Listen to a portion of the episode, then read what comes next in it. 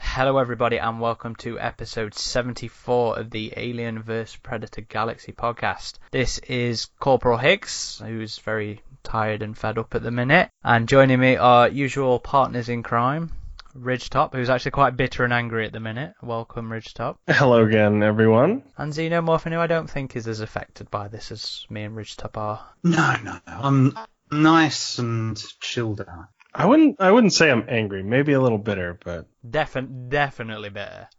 It's just you bitching in my Facebook chat for the last week. I'm not angry, I'm just disappointed. If you were a drink, you'd be an acidic vodka. That Sounds about right, yeah. So if if that intro hasn't um, cottoned you on, it's the very diversive The Predator that we're talking about today. So before we do crack on, I'm going to say right now, before I forget, spoilers inbound. We're not um, we're not pussyfooting around details or anything to do with this. We're just going full into it, into the specifics of the film and um, our opinions. And before we do actually kick off into a full blown discussion, uh, just to give a more rounded, um, preemptive impression of what we think of the film, we're just going to give some teeny weeny little um, little reviews. Um, so, go on then, Ridge Top, start us off. So I was at the premiere in Toronto and I saw this where you know with the first audience there. And it was I didn't really know what to think of it at first. I know I didn't love it, but I was entertained.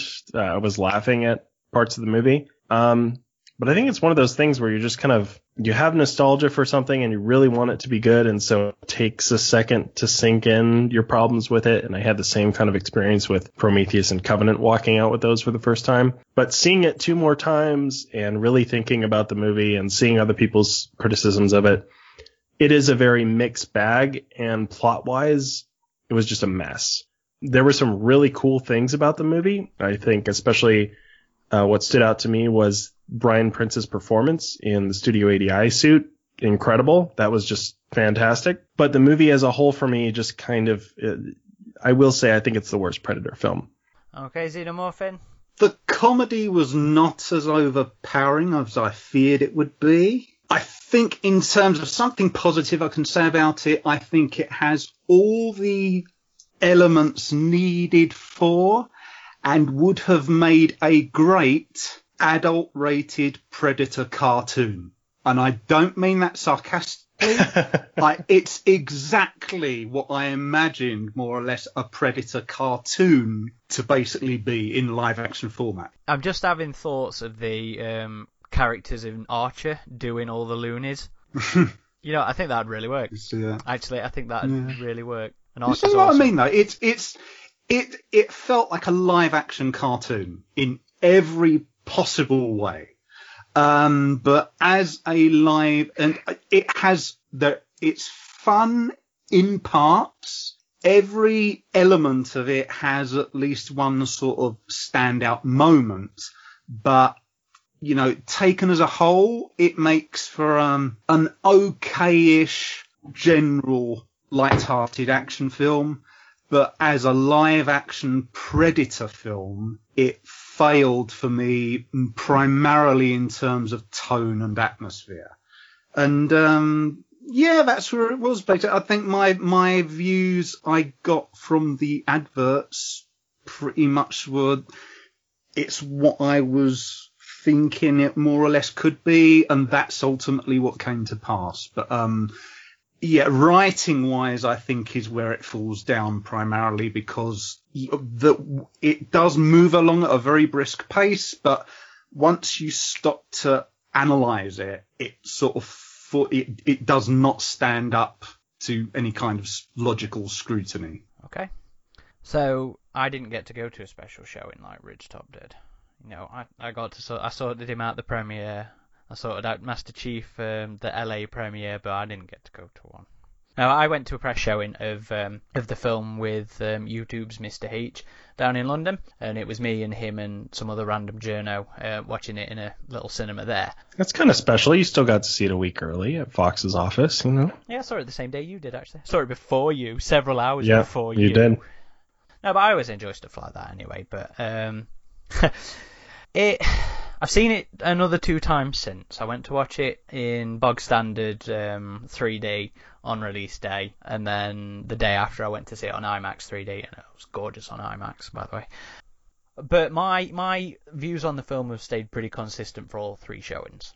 It is a hell of a fun ride while you're watching it, but it moves at such a brisk pace that you don't get a chance to think about what's happening as it's happening which I think is a real saving grace for it because when you do start to think about it, it, it falls apart. And whether that's the writing Yeah. or whether that's the editing, because I felt it was, I felt like it had been trimmed within an inch of its life in terms of the runtime. It felt like there should have been another 20 minutes there, but whatever the the cause for that brisk pace, both helped and hindered it because it the the humour masked the issues with the film until it was done with and I Yeah. sat and I considered it. I think it's like the cinematic version of sleight of hand, where you're Yeah. not giving the person a chance to see it's it's over here, but oh look a squirrel, and then you're, you're doing other things. I think that's that's how a lot of this game's across to me.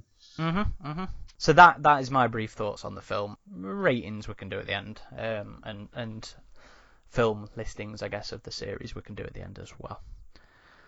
So let's dig in, shall we? Um, where did I want to start? We could start at the beginning. Opening scene was cool. I like seeing the Predator spaceships like fight each other. We we've never seen a Predator pilot a spaceship in the cockpit before. That was kind of cool. So damn brief though. Again, you know, trimming within an inch of its life. That that scene should have been a lot longer. That sh- there, there was potentially for some really awesome stuff, and I enjoyed what we got, but it felt like it should have been loads better. And it was straight out of Bad Blood, which was a nice way to kick it off as well. I think that was um, that was really good. The script it What was a I bit longer. about- There was a mothership too, I think, in the script. Oh, Yeah. So in in in the leak script that we have hmm. remember that now. was um, it was a mothership that the Ark detached from. Isn't it being hijacked in the script, isn't it? yes, a fugitive stole the Ark, a shuttle-ish thing, I guess, uh, from the mothership that um, upgrade, and I guess his buddies were in. And I, I assume you quite like the designs, Ridgetop? Very um, AVP-ish. Um, I was I was a little torn about them. I thought they were a bit too sleek. I mean, I do like the the silver kind of curved look that we see for some of the Predator ships. Like you see some that are like Predator 2 that are a bit more rugged, and the the sleek silvery ships. I I do think this looked a little too ultra clean. Like in, in AVP in the beginning of that, when you see the interior of the Predator ship, there's still like stuff everywhere. And it just looks really dark, um, kind of, you know, with, with vents and stuff shooting out steam everywhere. It was a, a bit less as- atmospheric than I was hoping for, but it, it still was a cool design. I liked seeing the inside of, of this Predator ship and how you could see him just walk out into the escape pod. Like, I, I did like the design. I just think they could have maybe made it just a little more otherworldly. I was thinking more in terms of the um, the ship exterior appearance. because it- Exterior, yeah, yeah. because it had that hooked um, sort of bird of prey nose like the mothership from AVP. Yeah, I mean, I, I thought both ships looked cool on, on the exterior. Yeah, I mean, they, they, they had, I think one of them had like the VTOL engines, kind of like we saw with, with Predators. So yeah, the ships looked fine from, from the exterior. Let's talk general plot then. Let's let's not do it beat by beat because we'll be fucking here forever if we do it that way. So plot being the issue that I guess we all have and most people have with the film. It's all over the place. It's all over the place. And again, like I said, I don't know if that's down to the edits, uh, the editing of the actual film itself, or or the uh, the the script. Because would you say it falls apart really around about the middle, towards the end when the when Yeah. the changes And I've to take place. I've seen that in a lot of reviews as well. A lot of people say the first half of the movie, it had him. And then it fell apart in the second half. and and it it follows the script. To me, it's well. much earlier. It falls apart. Okay, how so for you? Well, just just from the near enough from the not the very beginning, but you know, a lot of people have said now. Apparently, we're talking off air. We've said this about like the the customs thing, whether he's posting this huge package to his home. You would have thought that customs would have been sent. Apparently, that's dealt with in the um, the novel and the script.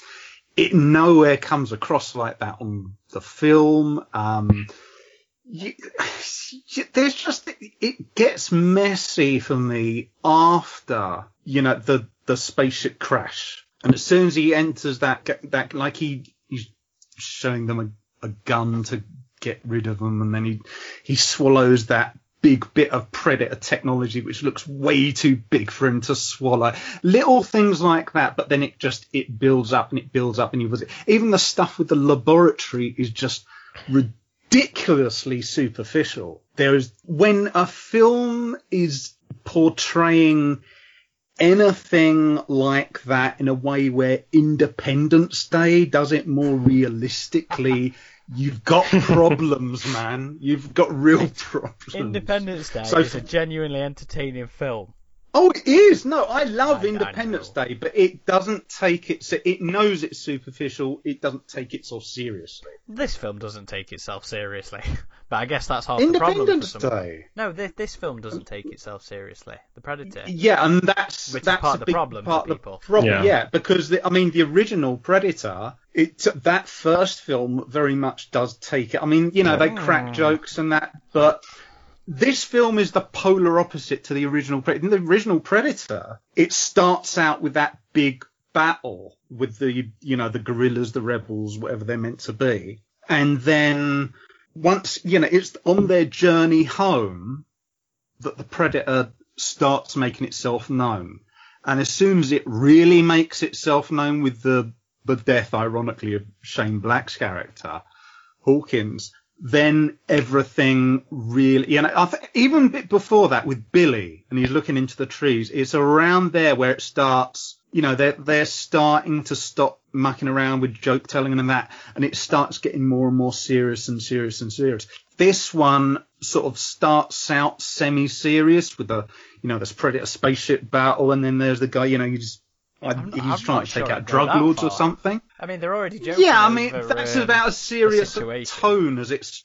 Yeah, it's about as serious a tone as it gets, and then it gets more and more ridiculous and explosive. Yeah. This polar opposite of that, and that's why I said, you know, in terms of tone and atmosphere, it doesn't work as a Predator film, but in terms of story structure, right, right definitely from the introduction of the lab, which has like no guards. You get down there in an elevator. They don't even have this all this hyper advanced predator gear like in a securely place where they can get it out for analysis. They've just put it out like a museum behind glass.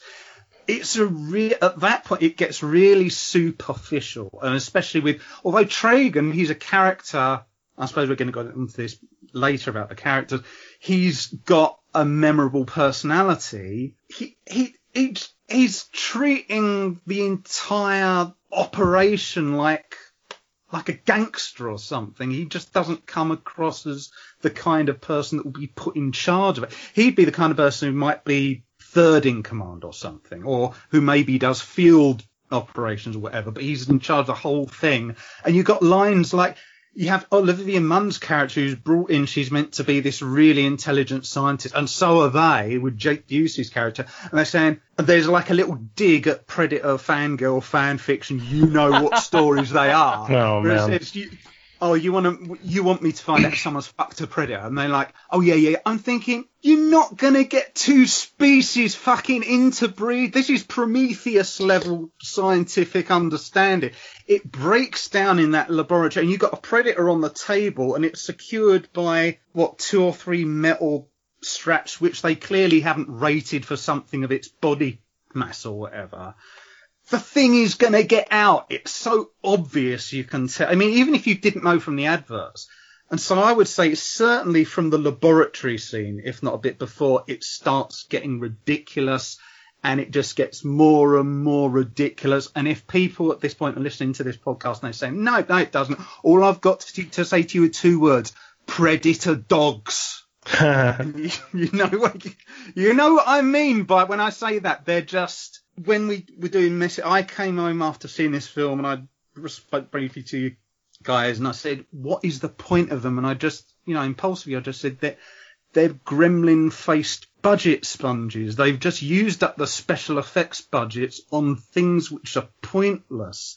They don't do anything. They have a cutesy stroke comical scene, which you you're watching it and you're thinking, no, they're showing this to foreshadow something because in writing structure, yada yada yada. Nothing happens with them. It goes nowhere.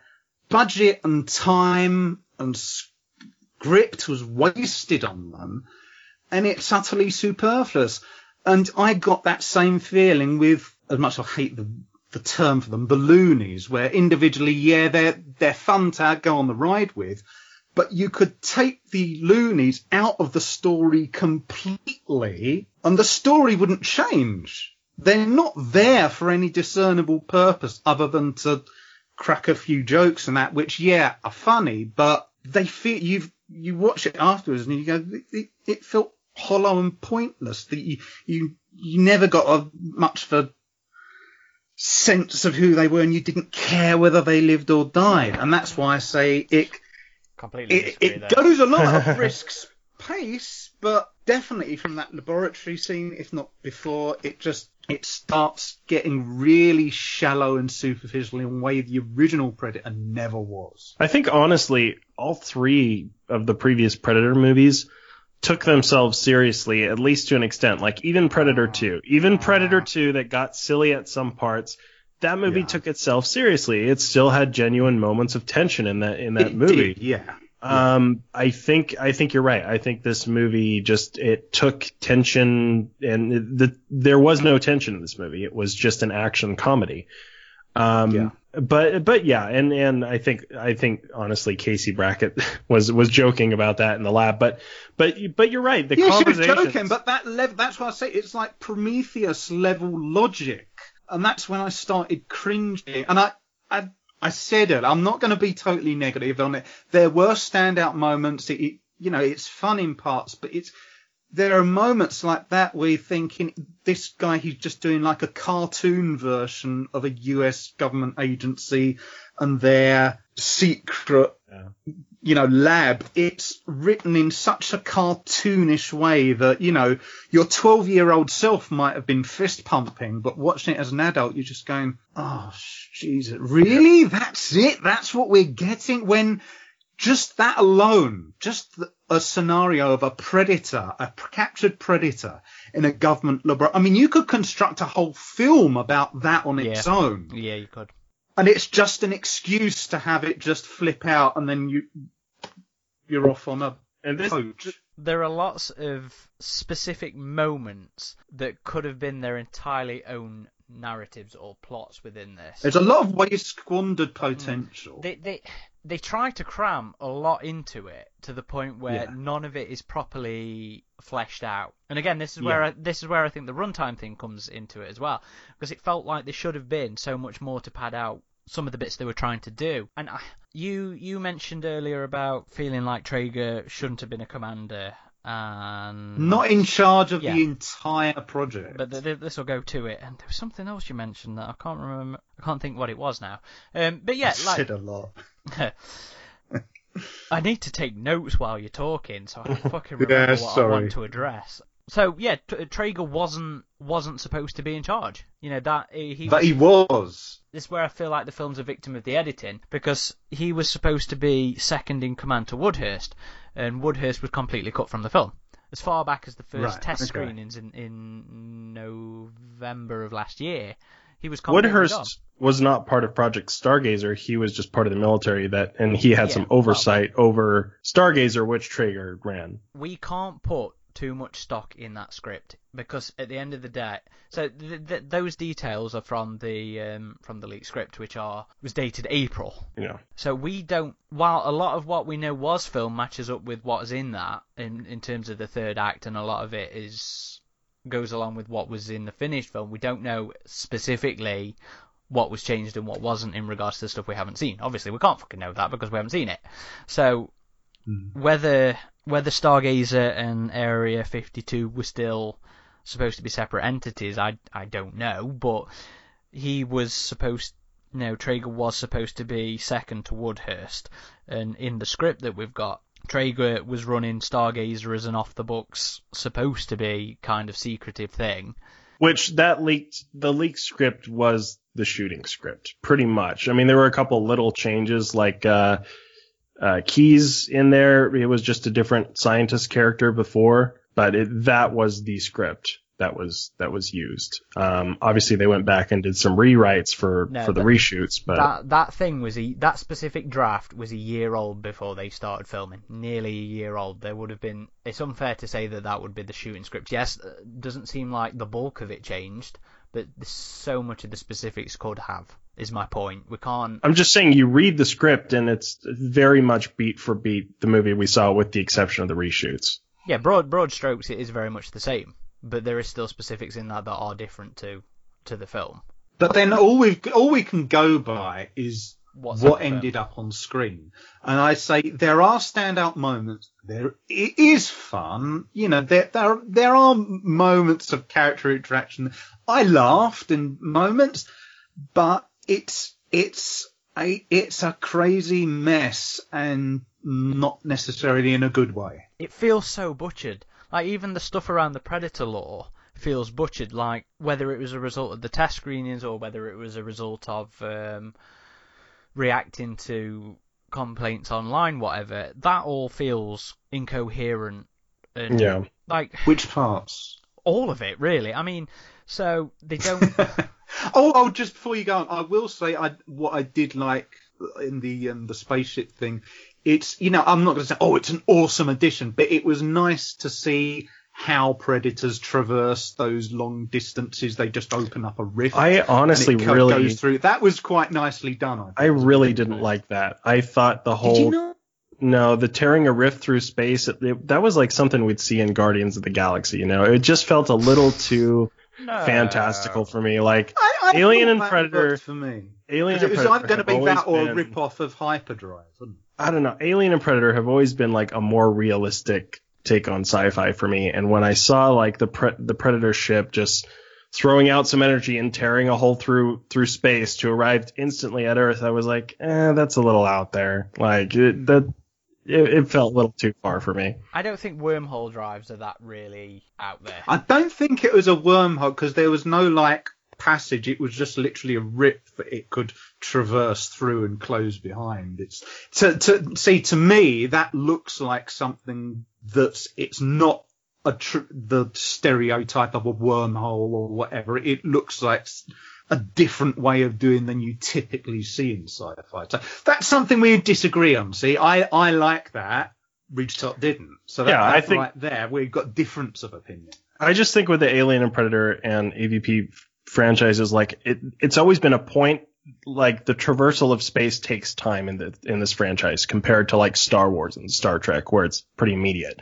So I I think that for me was just like kind of undermined. Oh, that. you wanted them to take the physical distance then? Oh, well, it ship was faster than the other and and somehow got away. I don't know. It just I the instant tear a hole through space was just a bit much for me. Hmm. Fair enough. It wasn't one of the things that bothered me. I liked But it. yeah, what what were the other things you said that they they they um, cut up the lore and such? Doing?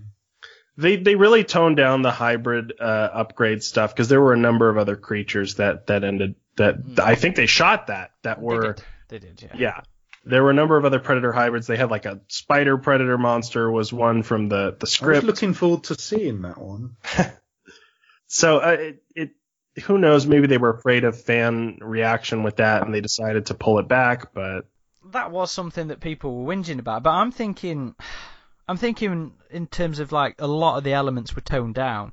So without interrupting me, guys, um, Mm-hmm. the whole um, autism superpower thing with Rory knowing um, all the languages in the world Mm. and being able to. I mean, obviously, he does. He does figure it out really fast, but it doesn't make a big deal out of it until the end, where it crops up again out of nowhere. I think it was pretty consistent throughout the uh, script. The whole hybridization thing that was toned down again until the end when it crops back up. The yeah the the the general creature hybridization as well. That's completely toned down. Even the dogs were um, supposed to be more predator-ish, I guess, in the earlier stuff that we've heard of. They were still pretty predator-ish. I mean, they had dreadlocks and I know, but green it- blood. They didn't have friggin' um, Mandabot. Well, they try and give those an you know an actual purpose. It's not hair. It's I mean, it's so throwaway in the film as well. You know, it makes it, they make a, a bigger impact in the fight with the upgrade. You know, um, they try and cut the upgrade's mandibles to throw, uh, not mandibles, um, dreadlocks to throw it off off balance and disorientate it during the um, you know the final fight. So even they, you know, everything, all the lore elements just seem so throwaway. I wouldn't have minded that because I've thought to myself maybe they are sensory organs and they used to live under the sea or something. So I wouldn't have minded. But that Yeah, is I, I like that. a possible biological reason for why they exist because I've never bought that they're literal braided hair like the Mm-hmm. um, Stephen Perry novels. They always look, you know, meaty and fleshy to me. Yeah. to give them an actual purpose, I think I think was nice. But it's just it's one Hmm. of many little throwaway comments in terms of the lore. So you know we find out that the fugitive has human DNA in it, um, but apparently not all of them do it, according to Shane in the aftermath. Uh, but like, where's that? That has s- a minor impact in the overall thing of it. You know, the the dreadlock has a minor throwaway thing in it. The whole um, invasion thing gets like two lines of dialogue, and and then we have this That this was so weird. random tacked on ending because Oh God. they, they needed something for the to be in the cargo because they had to get rid of the the hybrids. I don't, it's just a mess of patchwork, is what it is. Well, it's it's what I said about there's a very cartoonish tone. I mean, this is a this is a problem when you get screenwriters who want to like this project Stargate, and I still say I wish Shane Black had done his research because they are actual um, U.S. government things that exist out there for recovering, say, um, Russian and Chinese downed satellites and missiles and things. They've actually got literal jurisdiction for any hardware that comes in from outer space. But you've got this thing that's meant to have Project Stargazer, and it's meant to have taken over from the outfit we saw in Predator 2. And you have this same thing going on that we saw in Alien Resurrection, where Joss Whedon was like, oh, okay, it's 100 or whatever it is years into the future. I'm going to do away with Colonial Marines. I'm going to do away with Weyland Yutani. I'm going to replace them with this United System military. We've got the same thing here. They, they've done away with OWLF. out, yeah, it, which I still say it sounds like what they were labeling the Predator, but if, if that name, that's their name. And it's like they wanted to bring in a new outfit to replace it that was going to be, you know, bigger and better. But in the same way that Joss Whedon invented the, the USM that was bigger and better, and it was like Colonial Marine and Weyland Yutani combined, but it ended up being way more inept. Yeah. And that's what I got with this. You, like the Gary Busey thing, his outfit he was leading in Predator 2, they they had that semi in. It was very haphazard their plan for trying to capture a predator. How much of a waste And- was he as well? I know it was, but in here you've got the same thing going on where he Shane Black he's decided right I'm going to make it's going to replace this CIA thing and it's going to be bigger and better, but they you know they they're meant to have been studying predators and that for years. Um, presumably interviewing people who've encountered them, yada yada yada, and yet you have this thing, this battle right at the end, and the gut Traeger, the or Traeger, I forget what his name is. He's meant to be leading this battle, and it's like they've all forgotten that predators. They're going to see them in the woods. They're going to stand out a mile because the thing's seeing Yeah. them in thermal. And that was the first thing I thought of. I thought, okay, if you're not going to band together to attack the, th- you know, it's only got one way out of that spaceship. It's it's easier to put the the thing under siege. But they all went into the woods, and they they're meant to be this government outfit. They're all acting like bitchy mercenaries rather than professionals.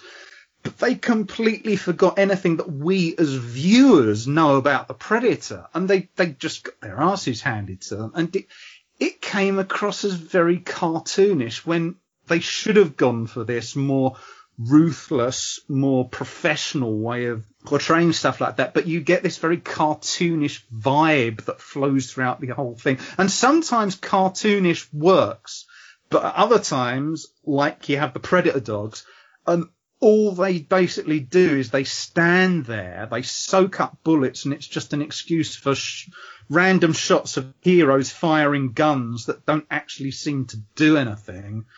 And one of them lunges once, and that's it. That all they do is stand there, and it's very cartoonish. Yeah. And and yet, in a live action film, it doesn't work in a live action film. Yeah, I mean, compare the the dog scenes to what we got in Predators with uh, They were the, much the more tusked realistic. dogs. Yeah.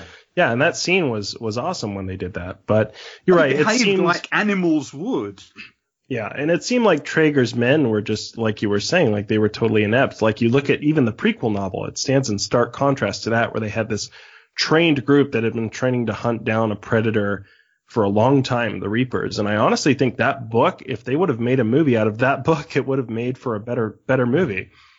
And Yeah, having read that, now I read that book, but when I, um, I think I, I heard the podcast we, we did on it, and now I, with, yeah, it's, it's with the guy who wrote it, and when I heard they're calling them the Reapers, and they've been, you know, studying to go up against the Predator, and the Predator is this big bad thing, and they, they've been, you know, these elite group of professionals from all the Is it just my impression, or did that come across very like it did in Blade 2? Because they had a group called the Reapers, and they were very much like that, and then they It's joined been forces with. so long since I've seen that movie. Yeah, It, couldn't possibly that, the, honestly, the impression I got was it, it. I don't know if they've copied some elements out of Blade 2, but it, that's it. It felt a lot like that. I think I honestly enjoyed the prequel novel more than the film. Yeah, Hmm. I, I agree. It was it was the sort of thing I think they should have tried doing in the film. There's so much story potential in having this organization that's going around, you know, hunting hunting predators and retrieving their technology and stuff like that. Like Traeger using the shoulder cannon. That's that's an awesome idea, but I don't think the film earns it because one second is Yeah. toying toying with the shoulder cannon on um, um, after the fugitive's been killed, and then suddenly when it gets to the fight scene, he's strapped it to his shoulder and he knows how to use it. There's a lot of It didn't feel Just- earned. basic story that's similarities with the prequel novel and the main one. Like they both start off in an operation in South America.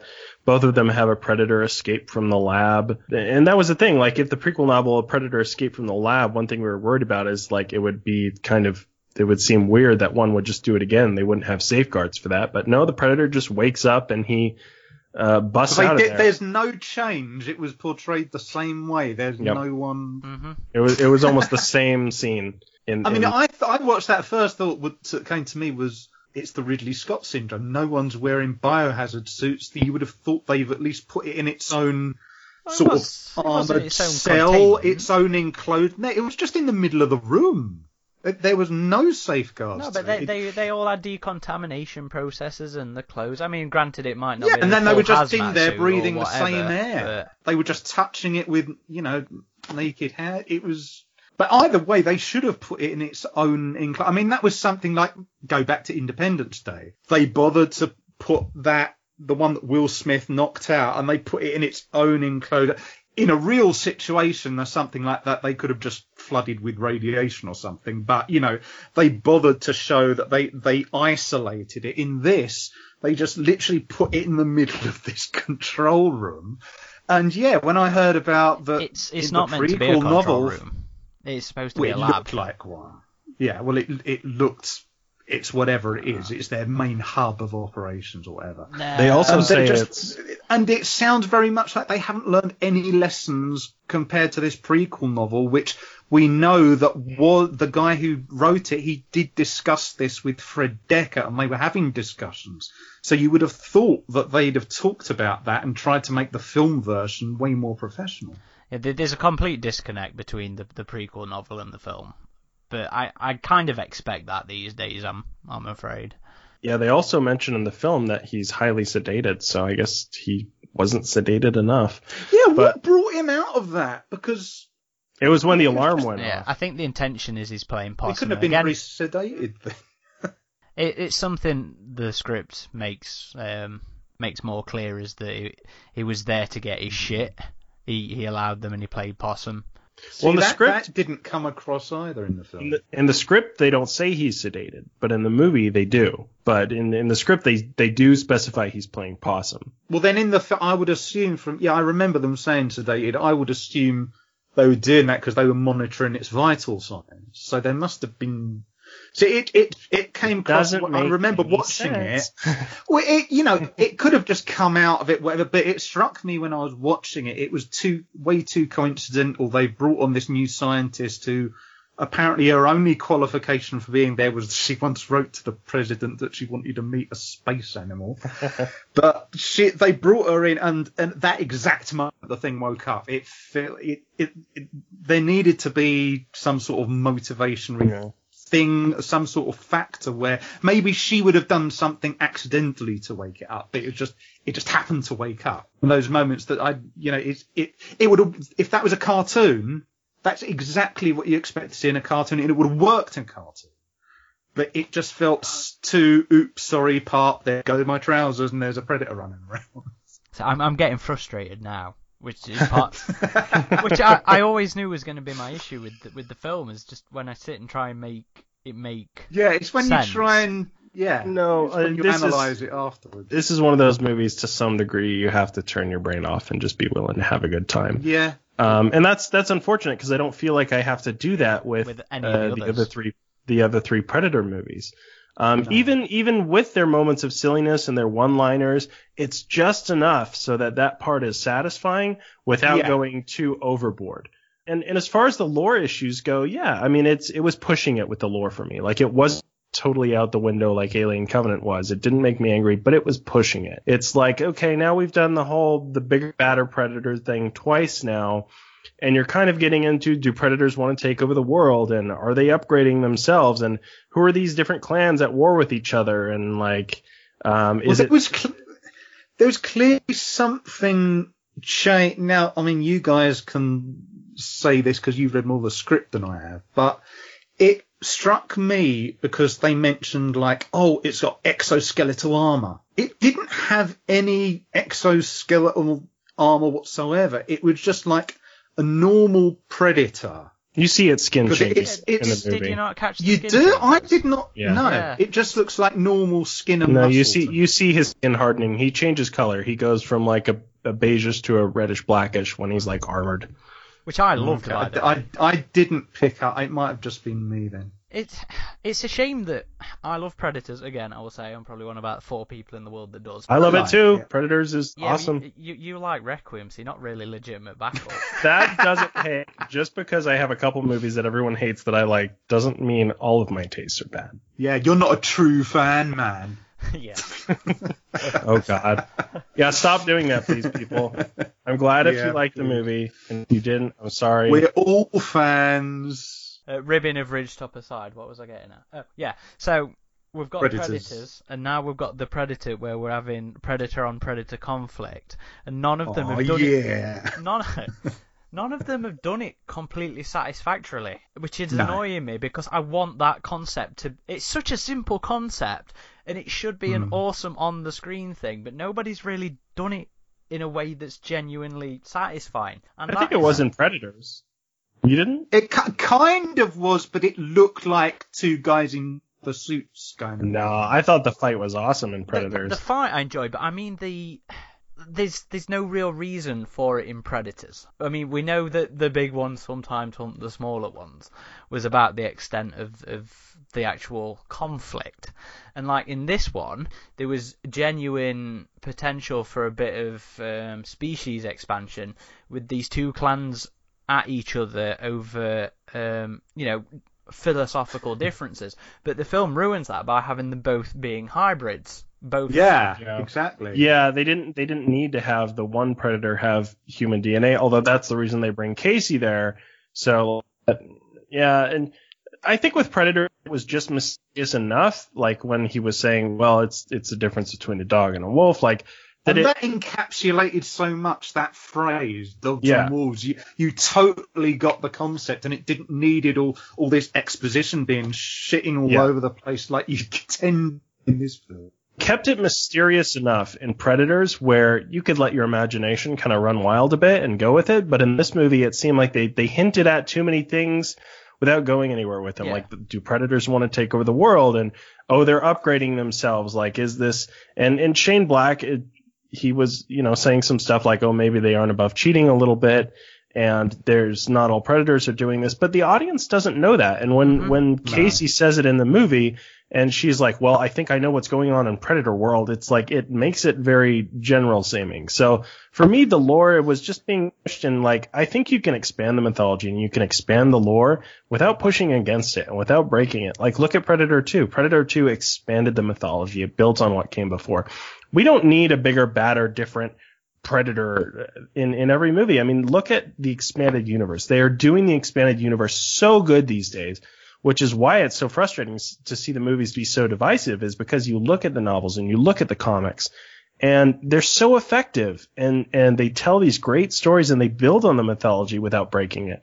I mean, I Predator Hunters, there's a good movie right there. Like just turn those comics into a movie. So yeah, it's frustrating to see them think they have to uh, please the crowd by by adding all this new crazy stuff without just doing what I mean, everybody loves The Fugitive more than The Upgrade. Everyone I've talked to who see who has seen the movie love The Fugitive way more than The Upgrade. This is the bigger, badder, new Predator. Like, why why are people saying that? It's because they they love the Predator. They connect with that original feeling they get with the Predator, and you can do that in new and interesting ways without just going overboard. I think if they'd have just narrowed in on just that conflict between the two without all this crazy other stuff on the side about perhaps they want to invade or stuff like that and just this this difference between two clans of one wants to tinker which I think is realistic I'm going to say it if we had the ability to design a genes which we're getting there with kids aren't we with with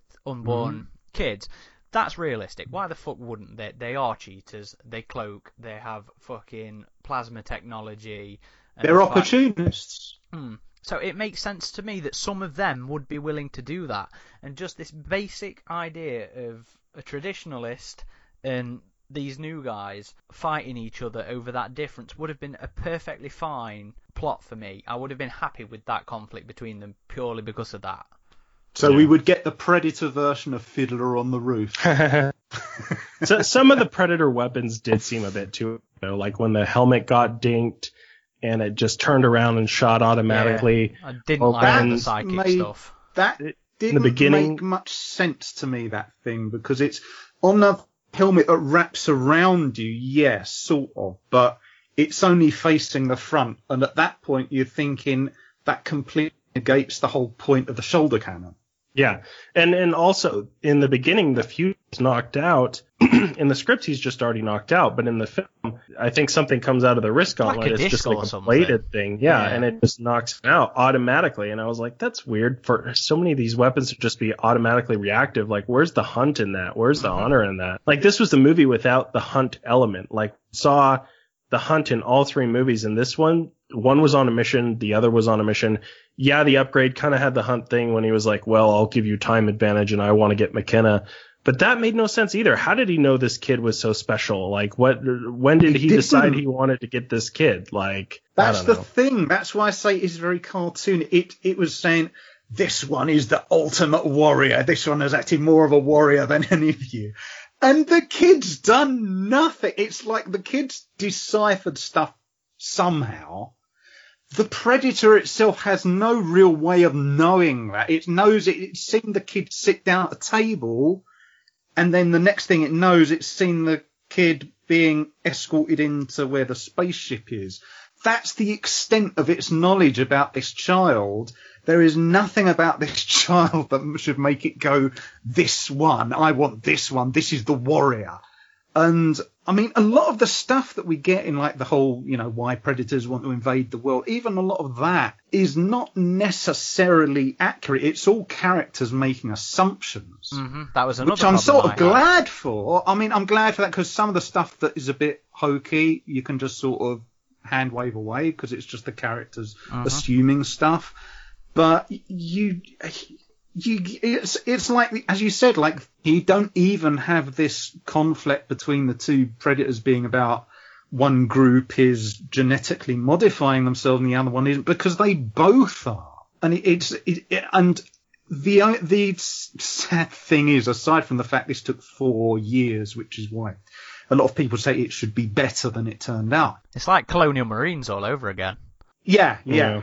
The only reason that actually done that that one to say, oh, the fugitive was also doing it was for that one throwaway gag. And if it wasn't for that one throwaway gag, you could have actually made it a believable subplot, but they threw that away for the sake of a gag. And Which which gag are you not- referring to again? The, The one about is, is a pre- yeah is a did someone fuck a predator? Oh, Which you know it made me laugh when I, I watched it, but it wasn't like a laugh out loud thing. yeah. But because they've chosen to do that, and that was the only way they could think of to have um, Brackett come onto the project. well, I guess there it was. literally no reason for her to be brought onto the project. Well, I guess it was implied that that he was a part of this clan and he was starting to upgrade himself, but maybe he felt it was There wrong or no something. he broke. I, yeah, I mean that's all just speculation. Um, another thing that was weird is how ready they were to just kill Casey Brackett, like just because outside trying to catch the they predator. brought her in, and and there's a what should I do? Oh, kill her and take her Yeah. contraband. And I'm thinking. She's on your side. She's, pre- you know, Yeah. she's presumably already signed non-disclosure stuff when she was invited on the base. Or were you really that much more inept and thick that you didn't think that you just bringing on random civilians to your hyper secret palace of doom? Uh, and no, kill her and take her stuff, take her shit. Especially when she was doing what, you know, Yeah, Busey, Mr. he was like, "Go get told my her to go Yeah. and get, yeah. and And- she was and- and doing she- that. she grabbed the the spinal juice. Like I don't know, I don't know why she grabbed the spine juice. I guess that was why they wanted to kill her. But why would she get that in the middle of a breakout? Why would she just grab that? It I makes no sense. Move And the plot forward later. Well, no, it Yeah, doesn't and- even move the plot forward later when she's No, looking through it it, does doesn't. it? It's just uh, being able to say the It upgrade tell- thing. Yeah, that's it. There's a lot of moments like that. There are little moments where if you'd on their own, they could have been expanded and they, they could have made you go, oh, that's interesting. But because it's done in such a haphazard way and then you're onto the new thing or then a random predator dog comes along and wants to ball or whatever, you don't get chance.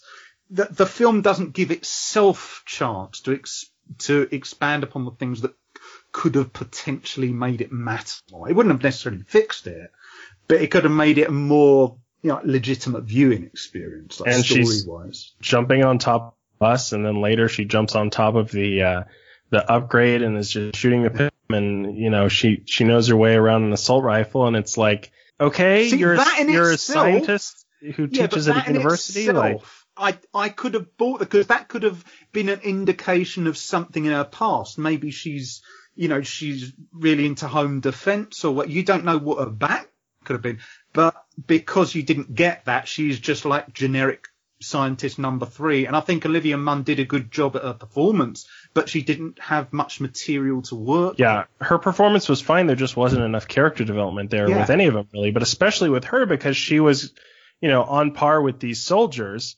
Like it's like, Yeah. okay, like did you come from a military family or were you in the military? Like what's the deal with this? So I just think there needed to be a bit more development behind her character and why she was so willing to throw herself in harm's way over a lot of this. Hmm. Also, real quick, the scene that they introduce her, they cut that scene because of the whole controversy that everybody knows about, but Yeah. you could definitely feel that it was abrupt. It was, uh, Yes, you could it tell it was, was a last yes. minute cut. It wasn't enough time to really introduce her character. And so No. it's a shame they couldn't like replace it with something else, but, uh, it did feel a little too abrupt. hmm Yeah. It, whereas it just kind of like switched to hello, here's a scientist, and then it went almost Hellboy-esque, where you know she's in an elevator, she's down in the laboratory, and then we, you're you know she's meeting a predator. I, It- I, I did like the elevator bit with the nod to the haunted mansion. I thought that was kind of funny. But. Yeah, yeah, I, I, I laughed at the joke, but it was just like security was so fucking lax in that place. it was just, especially in a place where they they're holding a, an in, incredibly, unbelievably ferocious creature. Where even if they're sure it's sedated, they have to think in terms of, well, is something going to come along and rescue it? or is you know that you, you could have any number of things happen, and there was like a couple of guys in the elevator. I don't even think any of them had a gun, did they? I don't remember them, but it, it was really, really basic. But yeah, she definitely needed background to her, definitely. It would have been cool if they'd have done something maybe like Prince in AVP2, where they had it sort of, you know, in that tube and it was all strapped down with the metal and stuff. Mm. Uh, the the Predator I'm talking of. I guess you haven't really played AVP2, have you? Maybe, maybe Ridgetop knows what I mean about when. I played it, but it was years and years ago. Sacrilege! You should be playing it every few years. Every well, few years, it, that masterpiece. It plays on Windows. Let's get on that Let's Play, Aaron. We're gonna do that one. Uh, yeah, well, maybe when I'm more in the mood. I'm proper. Anyway. I'm, I'm, deflated by yeah. it at the minute. Yeah, no, it's it's honestly like kind of demoralized me as a fan a little bit. It's frustrating that Fox just seems struggling with getting these movies right because they're not you know universally loved. That's obvious. The the Alien prequels aren't, and this film has been very divisive among fans. The EU is great right now, so I hope we get more games and I hope we get more novels and comics. But it's a shame these movies have just been so divisive and honestly, I, uh, I do think we need an alternate cut of this. I mean, we've seen that with, with the Alien movies, um, with the quadrilogy. You're assuming an all cut would make it better. It no, no, not. that's I'm not assuming that because I, I'm sure I would have problems with the alternate cut. But I mean, when Fox hired Shane Black, you got to kind of know what you're getting, and and yeah, there was all this uh, crazy other stuff that was that maybe Fox got nervous because of a test screening about and they decided to scale a lot of that back. They thought it was too funny. They thought the daylight messed with the tone, and maybe it would have. But now we're always going to be wondering about that. It's like it's like a uh, Justice League situation with fans calling for the Zack Snyder cut. Um, now we're just always going to be left wondering, what about those friendly predators? Like those were two other practical suit predators that ADI created. Like my favorite thing in this movie was the fugitive and ADI's suit for that. And I thought the armor was cool. I know ADI didn't do the armor. I believe that was Quantum Effects, which that was kind of weird why they didn't like ADI is capable of doing the armor. They did it in both AVP films. So I don't know why they wouldn't just have them do it. But, um, yeah. regardless, the armor looked cool. Oh, I, I've got a I remember when this was back in the you know early 90s but when they made return of the living dead 3 because they're on such a tight sort of shooting schedule and that they they said to the guy's director well how are you going to do this? And he said well what i'm going to do i'm going to hire each element of the special effects out to a different special effects company. That's how they got it done on time. It might have been a similar situation where they thought they'd give adi the creature stuff another company other stuff and so it might have been a time issue well, given how long the film was in production, I don't, I can't see that being. Well, yeah, I mean, yeah, ultimately it was, yeah, but it, you know that might have been the initial plan, possibly. But I loved the suit. The suit was, it was right up there with Wolf, like with one of the best Predators. I liked the new texture they kind of gave the dreadlocks, and Brian Prince's performance was so good. Like he was just really mobile, um, running at full speed in, in full Predator costume and he, his performance was right up there with Ian Whyte and um, mm-hmm. Kevin um, Peter Hall. It was it was just great. It was great to see him so mobile as well. I mean, I wish we'd have got a bit more of the parkour. I guess that you know Brian was known for. Yeah, they said a lot about that in interviews, mm. didn't they? And you never really got to see it. But even then, you know, they came across as really mobile. Even at the start, when you see it, it was moving fast, and it was great to actually see it in the trees again. Mm. You know, with that classic sort of pose. But yeah, I, I completely agree. I think the suit looked amazing. It, ADI wet it, woo, wet the skin um, for this one because it looked. I love ADI, but I, am I'm, I'm not a fan of, of the Predator skins in um, in the AVPs. AVP. Even even Requiem, I still think it was a little. Uh, it, it was, it's still a bit dry, yeah. But this one, I think, looked fantastic. We use an old grouchy predator in that one. yeah, it it didn't look like dead skin. It Grandpa Predator. Wolf is still the best Predator. I'm sorry. No, no, it's not. well, how did the Elder look in Predator 2? Because that was meant to be. Well, that that I'm pretty sure that was the original Predator, wasn't it? That they yeah, it was, but they just sort of added. Did remember if that one looked wet? Yeah, that, I think that one did as well. But that that was that okay. was that was still Stan Winston. So but yeah, uh, it, it was. Lo- it looked great in this one. I really like the armor. You know, it is different, and Yeah, none of the fan explanation reasons that we came up with worked in terms of it being like police armor or whatever. But I don't give a shit at this point. no, it looks it just looks like a modernized, sleeker armor, and the black and gold accents. It's kind of almost like Egyptian looking. Like it was a cool, interesting new design, and I really dug it. The thing that didn't make sense to me was how all the predators had the same mask. Like they already had a mask that was the same one he had, but undamaged, and then the two friendly predators that would have been in the movie have the same mask. Like so that that part was like, well, shouldn't they have different masks? But Well, in Predator 2, don't several of the Predators they they don't each have an individual unique The- mask? yeah, In they're- they're all Predator pretty 2 they do. Yeah. yeah, they're all unique. I'm, I've thought some of them were copies, like there are two or three that are the same. I think one has the The P1 one, mask. The P1 Yeah. mask. One has the original original P1 mask. The Gort Um, one. The Gort one, yeah, and the rest were all unique or or maskless. Which was Hmm. yeah, I, I if if they were the other friendlies and it wasn't you know uh, an actual reason as to why they all had the same mask, that would have been a bit eh, and felt a little bit lazy. Um, it, just because of how we are used to all these different mask designs, I guess. Uh, but Nowadays, since, yeah. But since it wasn't in the film, I don't, I don't give a shit anymore. Yeah.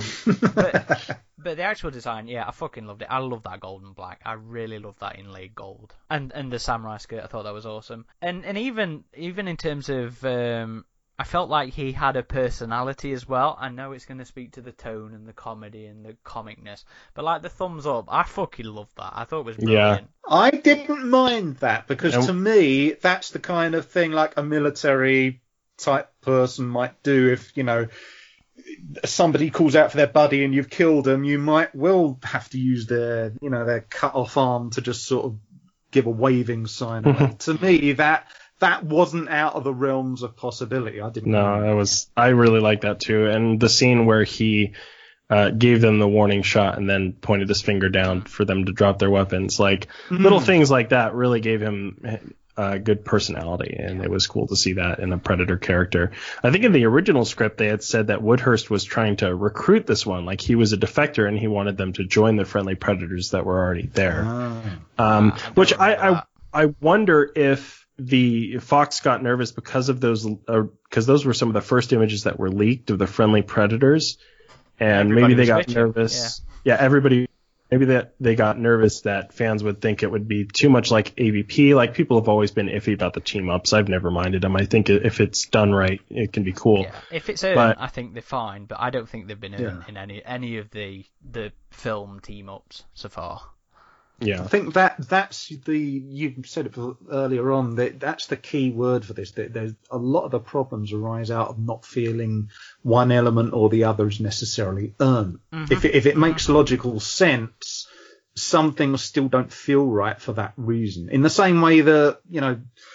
Shaw and Daniels in the new Alien prequels, they don't feel like they've earned the status of Ripley, even though they're try they've been clearly written to be Ripley-esque, Ripley-like. You don't feel like they've earned that respect. It's a similar thing for any element. It was just sad for me because like I, as soon as the upgrade killed um Fugitive, which I wish was more of a fight with that. Yeah, Yeah. They, they, re- again, it goes Everybody to what I was. Uh, it goes to what I was saying earlier about wishing that it had been more of a focus in this conflict because it would have been great to see them dealing with each other over a protracted period of time.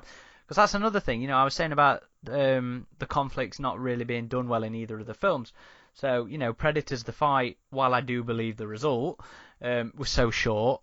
And in this one, while I do believe that the upgrade is a fucking monster and it could probably do that, it was just so short and it wasn't it wasn't satisfying conflict. It wasn't Yeah. satisfying end to the conflict. I think even in, in the Predators fight, like it was satisfying enough because the classic put up a fight, and even though it, it ended um, with the Super Predator killing him, it it was a They're not You super know, predators. well Berserker Predators, whatever you want to call it. Thank you. It was a satisfying fight where either one of them could have come up on top, but the Berserker Predator, Mr. Black, whatever, just got the uh, the upper hand. Um, but this one, it was just he was totally decimated, you know. But as far as like facing the humans, he didn't seem particularly more of a threat than the fugitive was. It was Um, less because typically one of my problems was that it was meant to be bigger and badder, but most of the time it showed up and it just sort of stood there. People were shooting at it, and it was just a bullet sponge. Whereas what made the original creature, especially in the first film, a predator would get shot, it would react to it. It, it might not kill it, but it, you know, it it gave it pain, and it would have those later scenes where you had the medical kit and it would need to heal itself, and you would see it yell out in agony because it was taking a bullet out or whatever. This thing, okay, it's meant to be bulletproof, but it's like the predator dogs. It gets shot at and it doesn't react to getting shot a lot of the time, which makes it look mentally slow.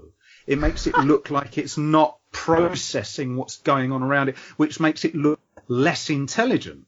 And the the, original creatures, some of the allure of that is they're using their skill and their to try and not get hit in the first place. Hmm. It's it very much acts differently to to the predators, but that's something that could have been worked into like.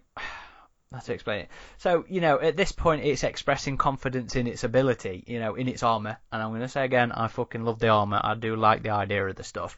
It could have been interesting if, like, you know, its reliance on that new ability could have tied, and then failure of that ability could tie, could have tied into this desire to keep upgrading kind of thing. I mean, I'm not sure how they would have done that, but Yeah, that that would have been an interesting angle to explore. But ultimately, the film doesn't do that. It just sort of it often just lumbers along like a big Jurassic Park dinosaur, and it's just excuse to waste some time with characters shooting it, even though when those same characters already know gunfire doesn't do anything to it. well, to be fair, And they then it set it on fire. Eventually reacts.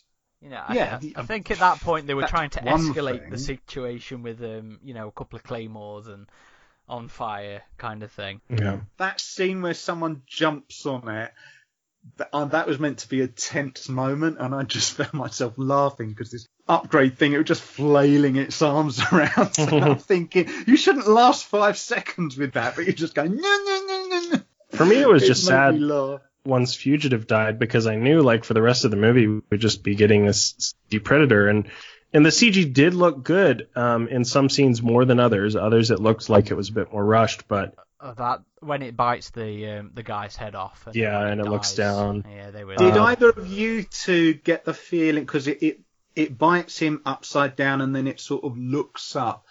I don't know if this was deliberate, but that came across very much like the first attack scene in Alien Three. You remember when the alien sort of smiles at the camera or hisses at it Hmm. and it's got covered in blood. Uh, that, that was actually I I didn't feel the effects was too in that because you have these very almost again there's that word cartoonish disney like yellow eyes and they didn't look Yeah. real the rest of the effects work yeah i agree with you uh, it was a, a lot of it I, I was actually fine with but that was one of those moments where i i thought oh that looks fake yeah, no, the yellow eyes. uh, Some scenes it I was wondering if they were practical, and others it was obvious they were CG for both the Fugitive and the um, the upgrade.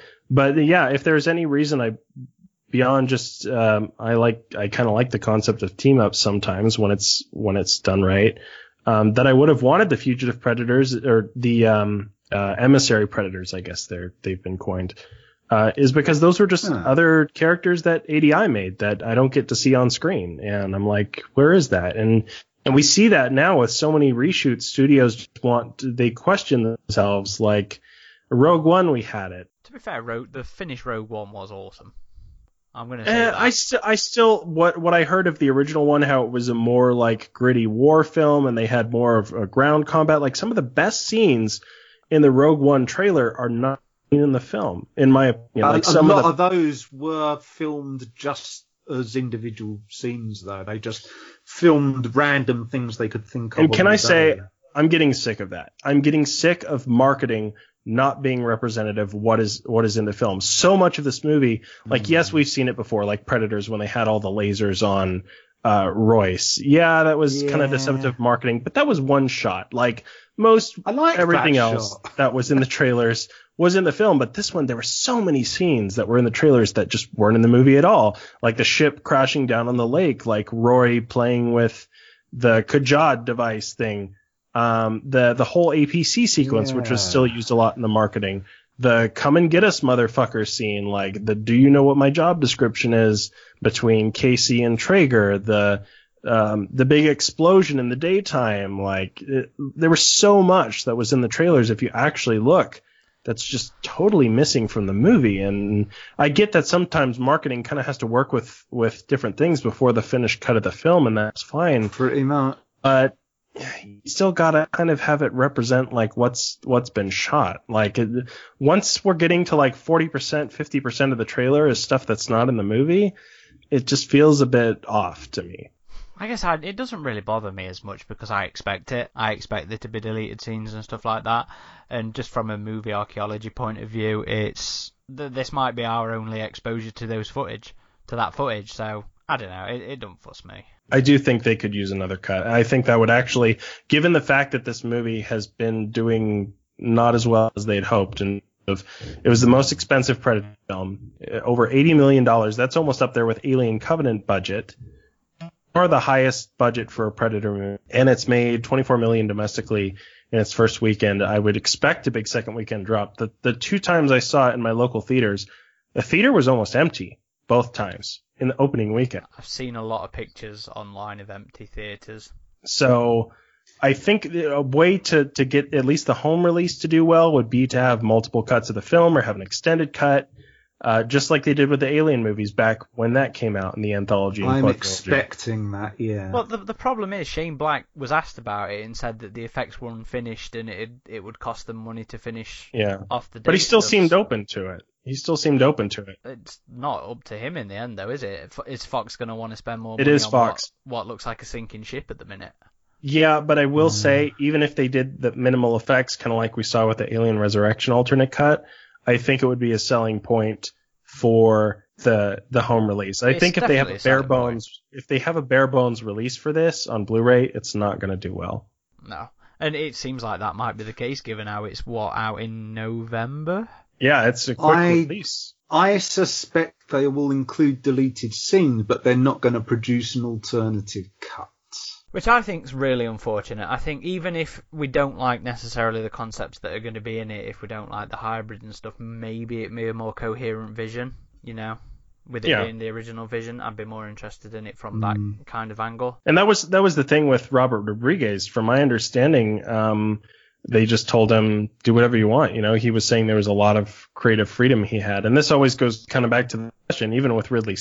Well, do we give Ridley Scott all this creative freedom because I have some of the problems with the decisions he's made, but at the same time, would I have rather seen just a straight up sequel to Prometheus than Alien Covenant or what Covenant more of the product of Ridley's vision clashing with studio meddling? And is that what we're getting with this one? Is it too much of conflicting visions for the, the franchise? Like, even though I may have had problems with Prometheus 2 or with Shane Black's original cut for this, maybe I would have just enjoyed them more, even with my problems, because they would have been more coherent. Bringing that up, then, the thing that nearly fucking ruined this film for me was the ending. And that obviously looked like something that had been The, brought the up. at fans are going to love this. Yeah. I, I just expect that to be something John Davis came up with to fucking, um, you know, so another hand in the pot um, to set up some sequels. I hated that ending so much. I mean, the film had Oh. been comical, but at that It was a point, it legitimate turned face into- palm moment. Yeah, I've... and you know what? The fucking pod. I don't know if any of you noticed this. The fucking pod that the thing came out of, this stupid predator killer, had on it in English, Pod Three. What? Did it? Yeah. What engraved in the metal? You mean? Oh, well, it was written on it, painted on it, whatever, but it was on in, it was in English on the thing. Could I it have been notice that. something the lab staff painted on it then? I doubt Maybe, it.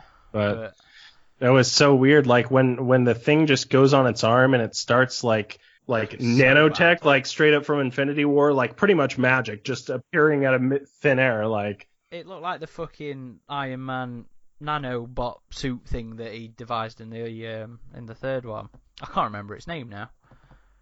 just nano Infinity War. No, I mean, they, Marvel Universe, they had a name for the fucking technology. I can't remember what it was. Nanotech. No, it was a specific project. But we're getting, Oh. we're getting off point. Not to worry. But fucking I- hell, I- how, how bad was Whatever, that? Come it was- it was how ridiculous. Awful was that? The with the robotic dreadlocks. dreadlocks Yeah. too. Like, It was what it looked like that rightly makes people call bullshit because it looks like a fan film with a mega million dollar budget. That scene does. no, because even a fan film would do something that ridiculous. a no, you, it's the kind of it looks like, as you say, like an Iron Man thing with dreadlocks. The, it it looks like a parody when you have shoulder cannons come out. They look like battleship guns, and they got like 900 targeting lasers. It looks like a parody of a predator. It looked like a And then- fucking Kenner figure, is what. and it then looked he's like, I yeah, hope yeah, it no, comes in. that's, yes, that's it. I was on the bus and I was thinking to myself, it looks like we got in touch with the people who made the Kenner figures back in the nineties, and they s- something crazy, draw us up something, we'll see. And then it he's looked like- exactly like a Kenner figure. And He's it like, looked so that's cheap that's as my well." new suit. I hope it Yeah. comes in a 42 long, and I'm like, oh god, like it was It- just so. The dialogue was so, It- fu- and see the part I the part I disliked more than the because really it's the realization of that suit. It doesn't it in any way look realistic. The effects look The really I- cheap. Yeah, but the thing I, I disliked about that was like not just as this, uh, you know, he's just like an ordinary sniper dude. He's not like Dutch or he's not a commander, but he's suddenly got put in charge of this operation himself, and he's brought his little in and he's given him a job, and that made me. That really made me cringe. Where it was like the kid turned around and said, "Hey, Dad." That really, really came across very like a Saturday morning cartoon. That's what I said. It's another thing that if this was a cartoon, it would have. It's like his, his little kid on to do, and like the next episode, they're going to have like a, a, a little robot dinosaur running around, and it's going to have a little funny voice. That kind of stuff. The actual suit, I think they just did that as a way to say, you know what, we need a a visual effects here, a little kicker. I think nobody would have minded it if it was like the pod activated or something, but instead, you know, it was a red herring, something was going to come out of there. And it wasn't something physical. It was like it would tr- start transmitting data. It would like give them a way to div- to devise Yeah, their own stuff based should've- on scientific data that the predators have. So It should have been Arnold. Yeah, weapons. Should have been Arnold. Just comes out of the pod and he goes, "I'm back." Seventy-one-year-old veteran who's pulling a pension. Honestly, what were you guys expecting at that point? I was expecting Arnold. He should have popped out of there and just said, "I'm back." Well, the funny Cut thing, the you, credits. you know what? Me and Mr. H were sat there, and he's going, "Is it Arnold?" I, went, I fucking hope it's not Arnold. And then I get this Oh, fucking man. thing. I wish it were fucking Danny Glover or um, or Royce. Oh, shout! It could um, have been Ga- Gary Busey. It could have been him. what? It's top half. Keyes. Yeah, he's just yeah, he's like Darth Maul down from like the hips below. He's got cybernetic predator legs. That's why we never saw the torso. It got beamed up in that scene. Speaking of Royce and Predators, the um, the novel gives them a shout out actually. Oh, it does. Really? Yeah, uh, I'm I'm only about where it's escaped, because as of recording, the book came out today, so I'm just at the point where the uh, the fugitives escape in the lab. But they shout out to predators with reports that they've had unconfirmed um, reports that the predators have been abducting people. hmm So yeah, I, I That's thought that- interesting. Oh, they don't mention him by name then. no, no, just Okay. But I wonder. Clearly, uh, yeah, reference. I wonder how, given how much we liked, uh, at least compared to this movie, the prequel novel. I wonder if this is going to go off the original script, or if they altered it to to match with the reshoots, or how that's going to be. there's not been any drastic differences as, as of yet. Um, considering they brought on the second writer out of nowhere, um, I imagine he was brought on to deal with the reshoot stuff. Hmm. But I'll find I'll find out over the next day or two. Uh, we also have the art book, which should be interesting in the making of the movie. So I'm wondering if they have the concept designs for the other hybrid predators that are missing from the film. I hope so. Probably. 'Cause as as of this point, we don't really know any behind the scenes stories. It's just bits of rumours about studio interference and Black's unhappiness. Well, he's his last comments make him seem like he's not interested in doing another one. Or any franchise stuff at the minute. It sounds like he just Yeah. wants to go off and make a little. Um, No, because fans uh, railed on him for Iron Man three, and now this. So I'm sure he's Yeah. not really he's not really uh, I don't too blame him. wanting to go back to big franchise movie. No, I, I don't blame him at all. All his better stuff is his own original stuff anyway. Oh, for sure. The Nice Guys was great, and that was the thing. Like, I felt kind of a parallel with Alien Covenant. Like, I just watched The Martian. I was like, oh shit, Ridley's back on it. Like, Alien Covenant's going to be great. That let me down. And I had just watched The Nice Guys shortly before this, and I was like, wow, Shane Black's awesome. Like, this will be an interesting new take. And then this let me down. So, You jinx it for yourself, man. I, I think Oh. this feels like the Alien 3 of the Predator franchise. I think that's kind of insulting Alien 3, to be honest. But I mean, like like Alien 3, uh, a lot of people when it first came out had a big problem with it, but eventually it came out with another cut that people liked a lot more. So I hope this follows suit with that. Honestly, this felt like, and a lot of people have brought up this comparison, but it honestly did feel like Shane Black or Dekker, they, they'd, like 10 years ago, they challenged themselves and they'd gone, you know what, if I did an A-Team remake, how would it go? And they'd like half finished it and they got given this project and they're going, oh, I had that A-Team script. Oh yeah, I'll drag some of that. And they tried to combine, like even one of those characters on the Loonies, they had an Irish accent, I'm pretty sure. Yeah, that But it really felt, yeah, it really felt that you could totally see the parallels with that. And I, yeah, I, this has proven, re, you know, like it or loathe it, it's, it's Marmite. This is the covenant of the Predator fandom now. I- I think it's even hugely lower. divisive. ev- everything near enough sits at about 50 at mixed. So on our front page, the highest rating is 3 out of 5, followed by, Hmm. in, in terms of um, percentage, uh, so 3 out of 5 is 32%. Then more positive is 4 out of 5 at 17%. And then also at 17% is 2 out of 5. And then if we go on the boards, again, the highest rating is 3 out of 5. Really? Because there, there are some people who genuinely love this. Yeah, well, it it, it really. I mean, I'm not one the of those two. who, yeah, I'm not one of those who like genuinely hate it. I'm just like, it's not what it should have been, especially after that many Yeah. years where they had the opportunity and clearly the budget to polish this so much better. But it's, you know, it is what it is. It's just not what a Predator film should be. Yeah.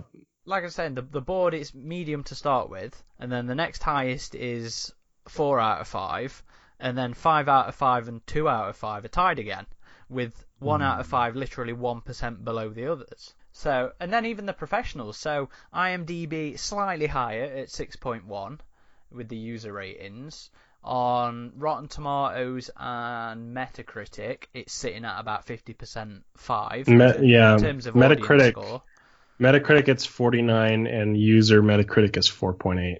And then the, the, the lowest It's is not. well, even even the average rating on on Rotten Tomatoes from the the critics, even though it's hmm. thirty three percent approval rating, the actual average number rating is five point one. So it's sitting pretty much Yeah. smack on in the middle. Fifty percent love it, fifty percent hate it. Mm. Very divisive. It, it's definitely got a lot of negative word of mouth. It's not sitting well with a lot of people. Well, we've we've bashed it for well, critiqued it for about an hour or so. Yeah, there, there are things Let's- which are likable about Let's it. get on to that because, as far as I'm concerned, the saving grace of this film was the characters. It was the loonies. It was the humour. It was their one-liners. As much as people, yes, the Predator, it wasn't a comedy, but it was still comedic. I don't care mm. because for me, the thing that carried me through this film was just how much fun I was having with these guys, with these personalities, and with the jokes. I mean, fucking hell, when um, the Aardvark gag, I sat yeah. there crying with laughter at that just because, just because of the delivery. I mean, f- for most part, a lot of the early jokes are what they are in the script, and I didn't necessarily find them funny in the script, but on screen with this cast. I was having a blast. I was genuinely enjoying all the all the comedic tones and stuff of this, and maybe I'm a part of this Marvel problem. is, um, Uh, I thought I thought it was funny, but I had seen, like I said, The Nice Guys, and that movie had me in stitches. Like that movie was hilarious. And this one, it was kind of like half the jokes landed for me.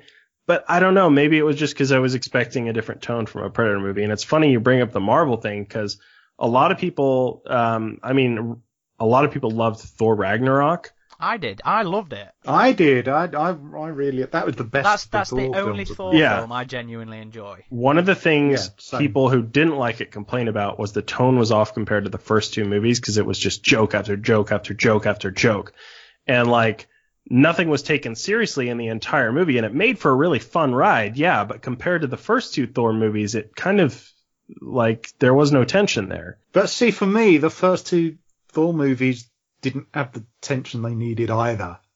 I, I just was very underwhelmed. I, I was very underwhelmed with both the first two, whereas mm-hmm. this, I could tell it wanted badly to be like a Guardians of the Galaxy film, but the tone within the context, you know, it just, as a film, you know, it worked for me. It felt very, you know, Deadpool, Guardians of the Galaxy love child. Maybe we're at this point where the the comedic stuff and the lighter stuff is doing is doing better. I mean, fucking the world's depressing enough as it is.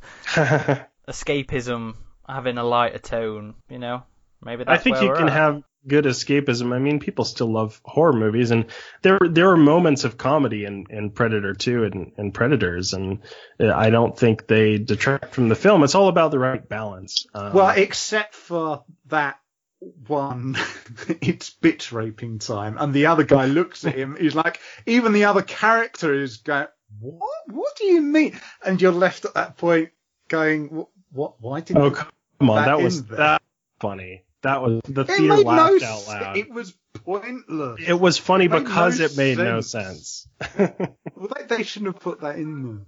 How did the theatres react to the humour in your thing, in your showings? so the the premiere they they were laughing plenty i mean it's just you know people are having a good time it's a world premiere but for the the um, two local screenings i saw it it was like i said like half the jokes were the the theater i mean the theaters were pretty empty too like i said but half the jokes the audience was laughing and the other half they were just kind of like you know like chuckles so So I, I f- for my showings, it was more hit than miss, which was how I find it as well. For my showing, there was like seven people in there. But I think I was I was the only one. I didn't hear anyone else laughing. It, I I laughed, but I didn't hear anyone. Um, the thing, see, I work in a cinema now, so I, I got to see it for free. But I all the ones I've all the screenings when I've had a you know a day on the road to where I'm at work. I've when Predator's been showing, hardly anyone has been buying tickets, and I have asked the other member of the staff, um, you know, what's what's it like for evening tickets, and they and they're just like saying nobody's going to see this, so that I, I'm not getting any reception of just even casual viewers having this desire to watch it. But when I was in there, yeah, it was kind of dead. i have to wonder if the hype dissipated just because it took so long for this to come out with the reshoots i mean this was supposed to be out in february I don't think so. I think when people go and if they want to see a film, they'll go and see it whenever it comes out.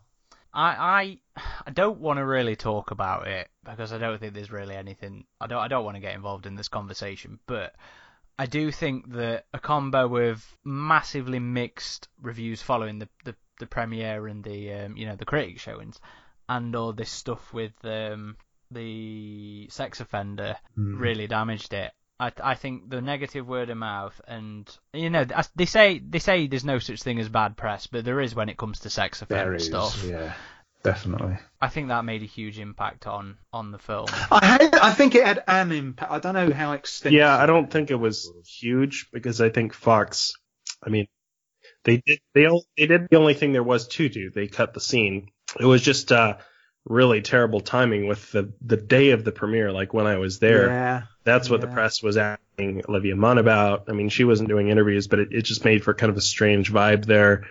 Shane Black wasn't like the carpet either. Like he was in L.A. the next week, but Like apparently he was in tears in his fucking um, office or hotel room or whatever. where did you hear that? Gary, uh, not Gary Busey, Jake, Jake Busey um, made a statement recently, uh, today, about it all, uh, and the timing and everything, and he said that Shane Black was in tears that day. I can believe it. But even then, I don't want to. No, we're not going into this. It doesn't matter. Probably had an impact. I I don't. I don't think it was a massive impact. I I th- I think that kind of stuff is because all Twitter there was so much about this angle, this The the problem was this movie was so high budget. I mean, Predators only did a little bit better. It made slightly over 30 million domestically in its first weekend, I believe, but that movie that was made for half. the, yeah near half enough the budget. Yeah. So, Anyway, Predator master oh, plans. you were you oh okay. so we've been being really negative. Aaron, I I know you were saying you wanted to talk about things we liked. The Shuriken was cool to see outside of an AVP movie, and I really like the fact I don't know why uh, one of Traeger's men just threw it into the air. Like I have no idea why that I, thi- happened. I think he was supposed to have like sensed the predator, uh, heard the predator or something. But Traeger, he's like, you gotta, it's gonna come yeah, back. You what gotta, was that? you gotta catch it. But that kind of reminded me, like, some people have made the argument, like, oh, the Predator just throws it in an arc and it comes back. And I've always been like, no, the the Shuriken and the disc, they're like smart devices. Like they'll return to your hand, which is why he was like pointing to the gauntlet. He's like, oh, you need a control device to to retrieve it without it cutting off your hand. And it cuts off his hand, and then he just executes the dude, which was a little weird for a commander to just do yeah, there. I didn't like, "You gotta be understand quiet." that. It was cool to Just see the shoot Shuriken. him. You know what? And- I I love Traeger. I thought it was fucking brilliant as a bad guy. I, it, was, it was comical about it and and everything, but it was just so fucking charming, and I hate I love to hate him. No, He- his character was- was funny. Like, It was a great performance by the actor. Mm. And A that- that memorable laugh as well. personality, but oh yeah, as a character, he has zero understanding of good management skills. Traeger probably Like he's, made me he's laugh. really bad at his job, but he's Like- he's a memorable character. Yeah, Traeger probably made me laugh more than any other character in that movie. Like, I Yeah. I love the the the hunter gag, the predator hunter gag. Oh, what that? No, that was weird. That kept Yeah, on I coming thought- up. I thought it was like, I was like, oh, uh, Oh, it's so on point. They're not wrong. oh, that, yeah, about the sound, yeah, but whenever Olivia Munn's character, she gets on set, oh, well, it's not a predator. I'm, I mean, I'm thinking they're the same thing. They're not. They are be- a predator by nature. Will have to, even if it's a scavenger, it will have to hunt and track. That's Yeah, what a I predator thought- will do. It's not. I thought it it was for like, uh, okay. I I thought I really liked that because I thought it was on point, and I'm glad it came up twice, and it, so it was semi-running. You know what? Fuck you guys. Fuck you guys. Yeah, But you was tell, cool- I, I will say one really good thing about this. It didn't canonize the word Yorkshire. I'm really grateful for that. It very nearly did, apparently. So, um, What- according, ac- according to, Yautja? s- yeah, according to some of the test screenings Oh, no. that I've heard about, it opened. that word. It opened with um, you know, a Star Wars scroll. Oh god. Really? Oh dear. in space, no less. I don't know if it was quite that bad, but um, Wow. Apparently it said stuff like this bit annoyed me because it said Hubble captured it, but um, said like they'd um, received an audio recording or a data recording or whatever bollocks from space, and the Harvard univer- team at Harvard University had spent all this money translating it, which also gets a shout out kind of in the Yeah. actual film with the Yeah, when they get to the quarry. Yeah, and um, it said like, and these these words were deciphered, kill, blah blah blah, Yautja. Oh, I'm glad that's cut. Yeah, I'm See, so I, glad I that's don't, cool. I don't mind. I'm not a fan of that I- name. I It hate just- Yautja. I don't mind it. it- It's just something about it that rubbed me the wrong Most way. Predator fans embrace that that Well, that because Yautja. for so long that was all there was was the Perry stuff. Yeah, that's all there was. Yeah. I hate it. But I can't fucking I, stand it. it was cool to see the Shuriken in action and him slicing people up with it. Um, I did like the the Lex spear as a as a apologist for AVP. Like Mm. that was that was cool to see. Another I like Xenomorph seeing shout that, out. yeah. I wish we'd have seen the other cabinets because there was more than those two. Mm. You could sort of see, the, yeah, you could sort of see them in the background. They should have had the Predator 2 mask because that was probably retrieved. Mm, well, So- the, and the pistol as well. I would have loved to have seen the pistol Yeah.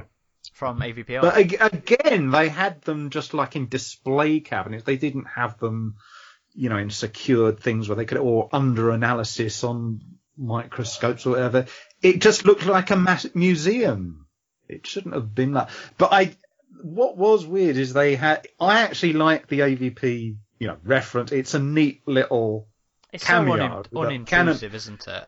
Yeah, but the it is a little weird that they've literally got a whole segment of alien tail there with alien DNA, and this is, this is canonizing the AVP things, and yet it means in the future Weyland Yutani are desperate to get alien DNA, and they've literally had it since twenty Well, what that's- 2004. that was the government, not the company. But I guess in AVPR we see that they're kind of working together because, well, I don't know if that was OWLF Oh or not. Oh yeah, but- they, it was. There was this thing going around, wasn't it, that where the same actress who played Miss Yutani was apparently one just of the in, technicians. in in the labs, yeah. At the yeah, and we never.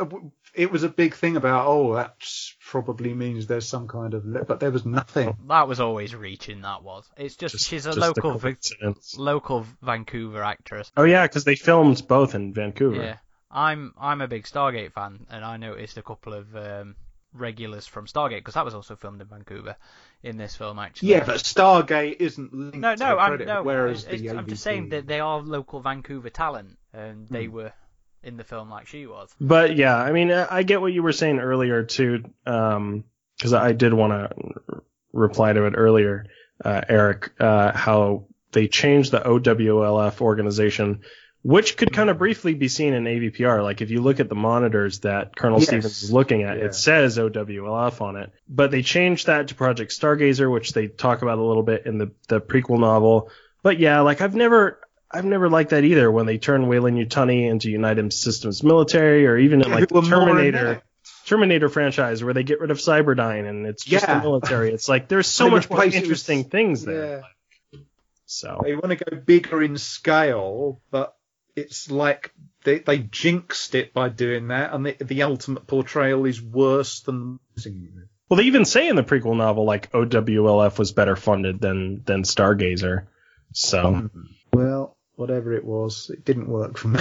but I I liked the Loonies. I thought they were funny. I thought they were good characters. I've liked Thomas Jane a lot from The Expanse, so it was cool to see him in this. Mm.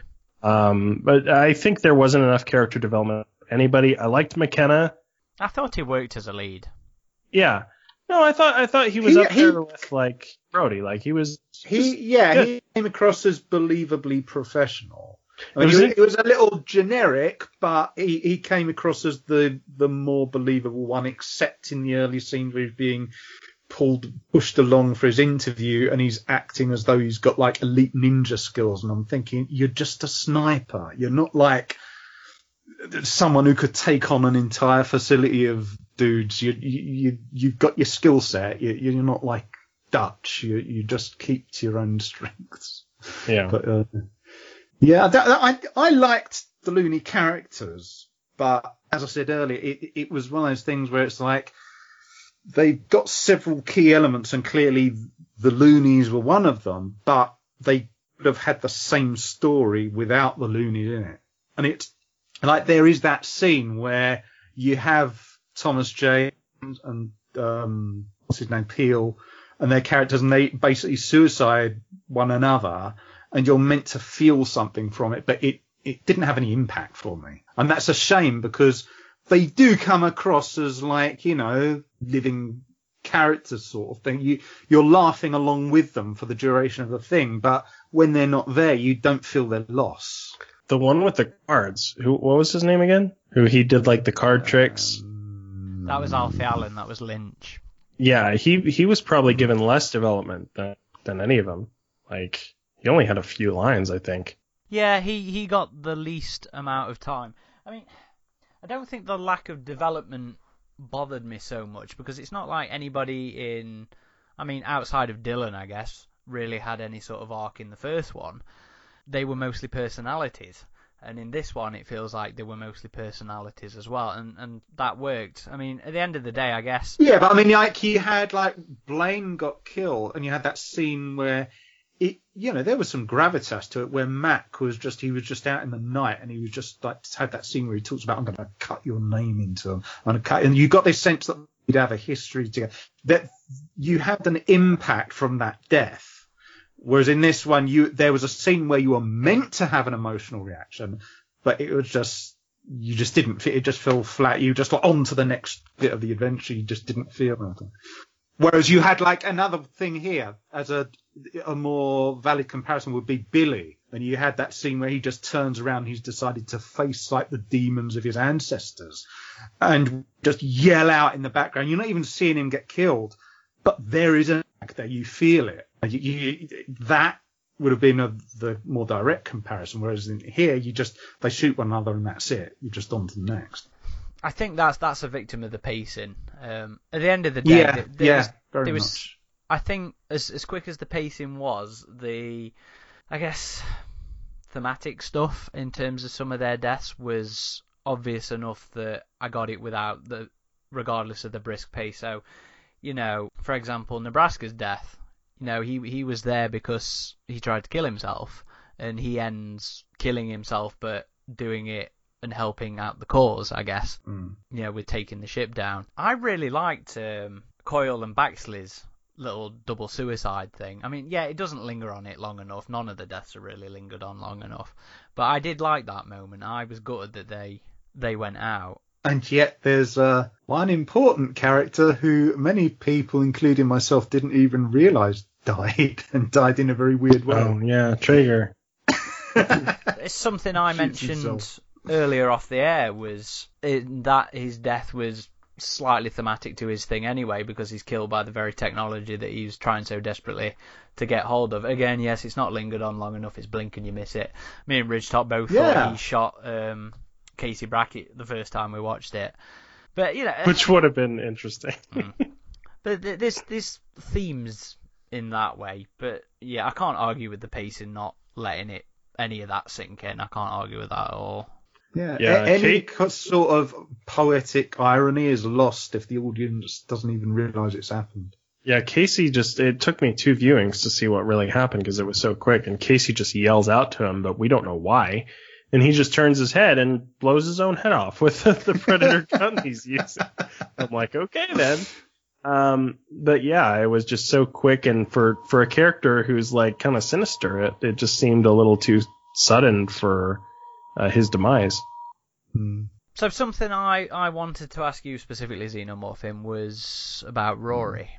So you know, obviously a big deal was made over, uh, um, you know, over his um, him being on the um, the spectrum, the autistic, Autistic. spectrum. It somehow granted him super understanding of stuff. I can't say I have massive knowledge of this kind of thing, but I thought you might have a more unique insight than myself or Ridgetop about this, being as you are also on the spectrum. So what did what did you think of Rory? I've I've got Asperger's. Um, I've not on the same. He seems to suffer on a more extreme version of it than I do because he's got the version where you know clearly loud sounds, you know, disorientate, c- cause him. But he's literally in a fetal position with his hands on his ears when there's an, an alarm that goes off. Um, that is a thing which happens with some um, children, adult and adults alike um, when they're on that part of the spectrum. It, it came across um, relatively believable for me. I did. I, I will say I did quite like the chess scene where the bullies sort of, you know, they knock the chess pieces over, and you can see him. He just com- he's got a compulsion to put them back, but not just put them back, but they exactly the same pieces. And that was actually quite an effective scene for me because it's it's not something I would do because I wouldn't have that photographic memory, but it is the kind of thing I could see someone with that condition. If they do have that memory retention, I could totally buy them doing that. And it, it conveyed to you that he thinks analytically and logically and he's, he's got a thing about patterns. And I thought that was, I'm not going to say masterstroke of genius, but I actually thought Shane Black, the way he worked that in was really well done. Um, when it started to go the rails for me was when you had the child, like the stuff about him drawing the maps and like he could have worked out things from the patterns because we're very good with patterns. We're we can sometimes be rubbish at doing mathematics, but we've got things for numbers and patterns. I could buy him working out the maps, things like that.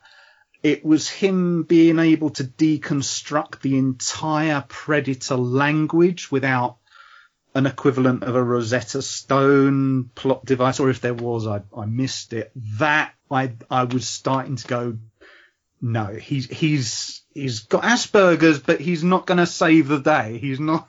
We're not superheroes.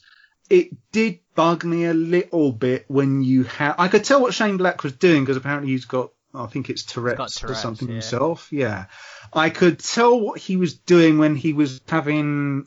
It wasn't just Brackett.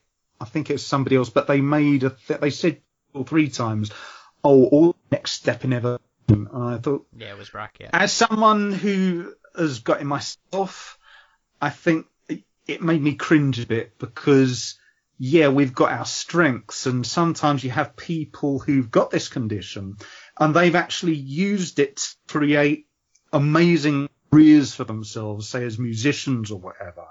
We can be very creative, and they, it's actually, you know, they got a fortune by doing it. And they, you ask them if you had the opportunity to not have it, would you do it? And they say, no, no, no, because if I never had it, I wouldn't have the perspective I do, and I wouldn't work the same way as I do mentally. But most sufferers of it, you ask us if we had the opportunity to uh, never have it again tomorrow, we totally take you up on that opportunity we are not going to be able to figure out a completely like you gave me something in Spanish or German. I wouldn't know how to decipher that.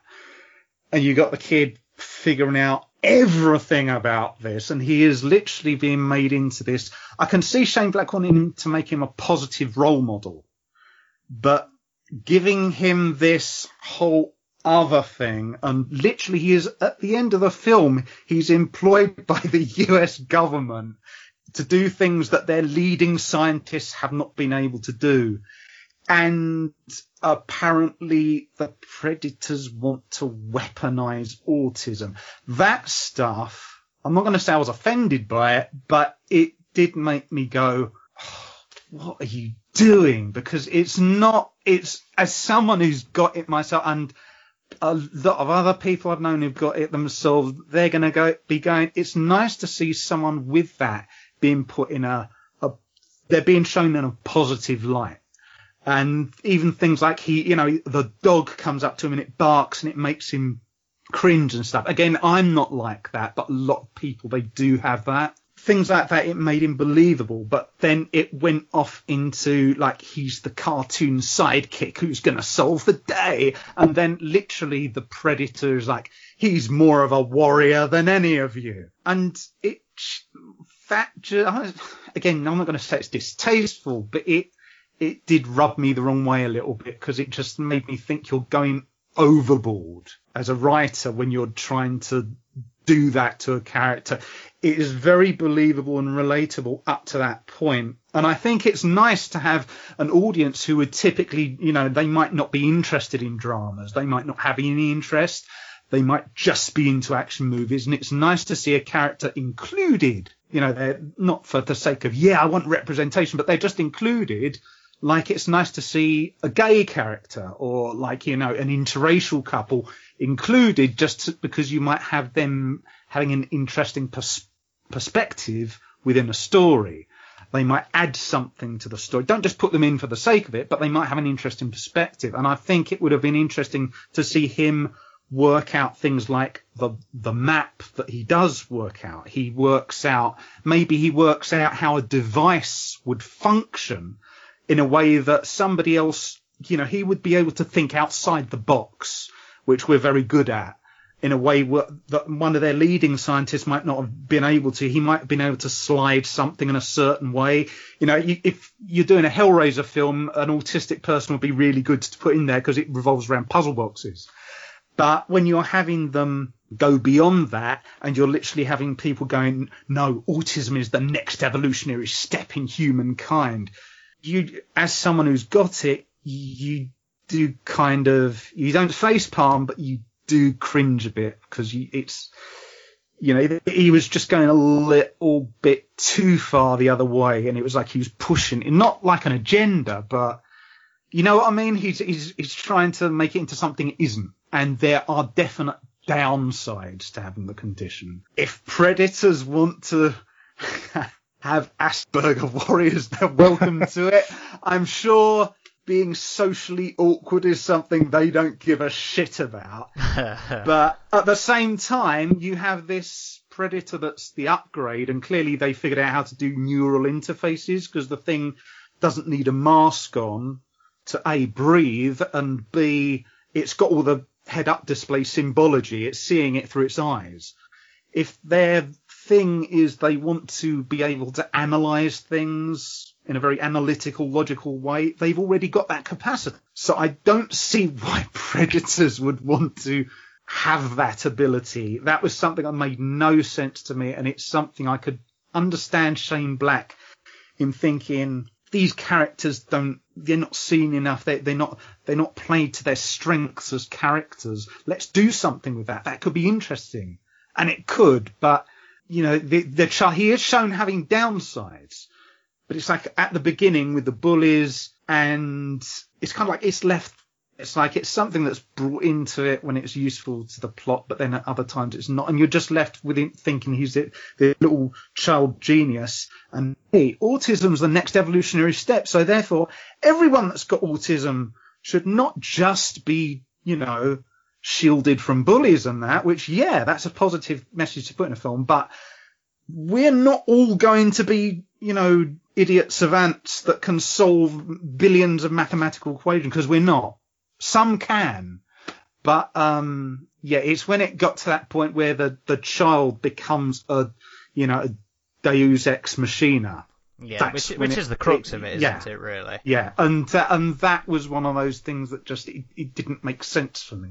It was nice having the character there, but yeah, there was that line where, as someone with a condition, I could go, no, it's gone too much over the other direction. And they severely toned down his interest in language in the actual film as well. Did they? Yeah, I mean, in, in the script and in the novel, they have him, you know, making a point of um, knowing all these other languages he speaks um, in other languages throughout. Right. Throughout, um, you know, those bits as well. So if they'd have included that, I could, but because what I will say is that sometimes we will find a, a subject, we get interested in it, and from the perspective of like your original, if you saw me and I suddenly got interested in, say, um, here's one. I, I, was writing a fictional character and she was Russian. So I just, you know, from my perspective, I very casually got interested in about, you know, Russian, not just like, not doing the language, but Russian culture, Russian this, Russian that and the other. And I basically taught myself a huge amount about it. From somebody else's perspective, stuff like that would be seen as absolutely obsessive. But from my perspective, it's just like, you know, I'm devouring this information because this information is what I need. It's linking to that. It's linking to that. So I will also find out about that. So if I'd have known that about the, this character, him having a existing interest in languages and already knowing about language, that would have been the key for me to be going, oh, I could, I could understand he might have this pre-existing thing where he is totally obsessed about languages and he might look at the predator language in a way which somebody else might not have done because he would think back to other things he's learned. So that that would have been more believable for you. Yeah, without that being in the film, someone who's got that tendency to be obsessive about not just being analytical, but obsessive about finding as much information as you can. And from his perspective, he wouldn't have had, you know, he wouldn't have even understood how that came across. But that would have made sense because that would have pushed it into that. I could see how that might have come about. But even then, it would have had to have been written in a way where it's it didn't have that I want to call bullshit on it a feeling. But um, yeah, I, I, think if they'd have included that, that would have helped a great deal to sell me on that concept, definitely. I think the movie showed that he had a photographic memory, which I don't believe is any more common for those on the spectrum as it is for those who are not. No, not not to my um not to my knowledge. No. What what happened? I don't recall him being just the the, che- the just the chess scene where all the chess. Oh yeah, yeah, yeah, yeah. Well, I mentioned knocked that. off and and he puts them all right back where they were. Yeah. Now that as I said, that isn't typically common, but if he's a character who does have that, I could totally see Asperger's would make him want to put them back in exactly the same order that most people who've got that condition no we won't we won't do it.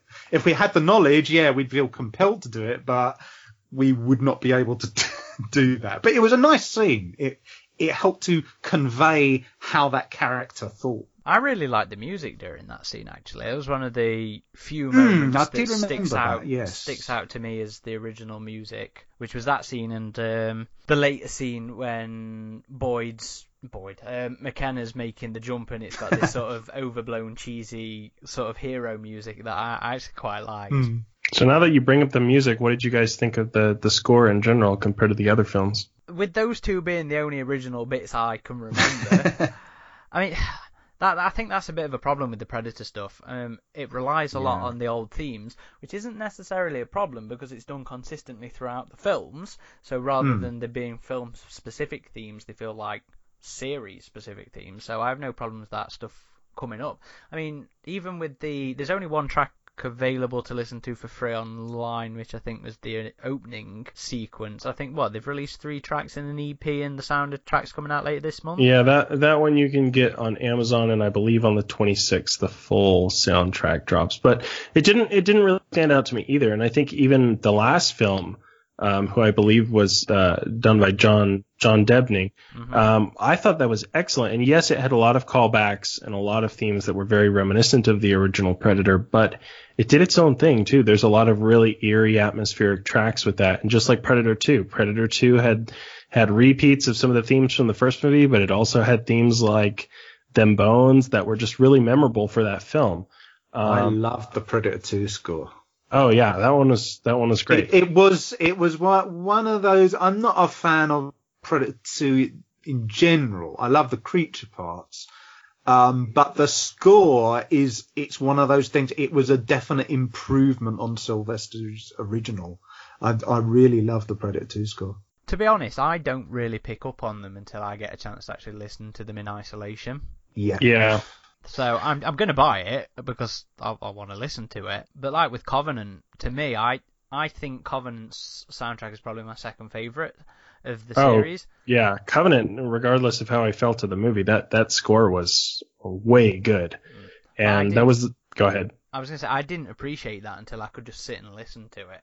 See, I did. Like even when I saw the the Alien Day footage on that, and they had brief snippets of the new score, it sounded so good, and I, I couldn't wait to hear more of it. With this score, it was just like it, nothing really stood out as memorable other than the callbacks. But I, I will have to give it its own listen and give it its own due. But it, it like it didn't quite catch me like the scores from the other Predator films did. I, I, I would say I had that feeling with Alien 3 because it's the, it was the initial and ending credit sequences which always stuck in my mind musically and I wanted to hear the rest of it. But when I got around to listening to it, I, I fell in love with the Alien 3 soundtrack. Mhm, That, that favourite. turned out to be, it's actually a weird case of, it's like Back to the Future, Star Wars, they wouldn't that's at least half of the emotional impact you get from those films especially back to the future.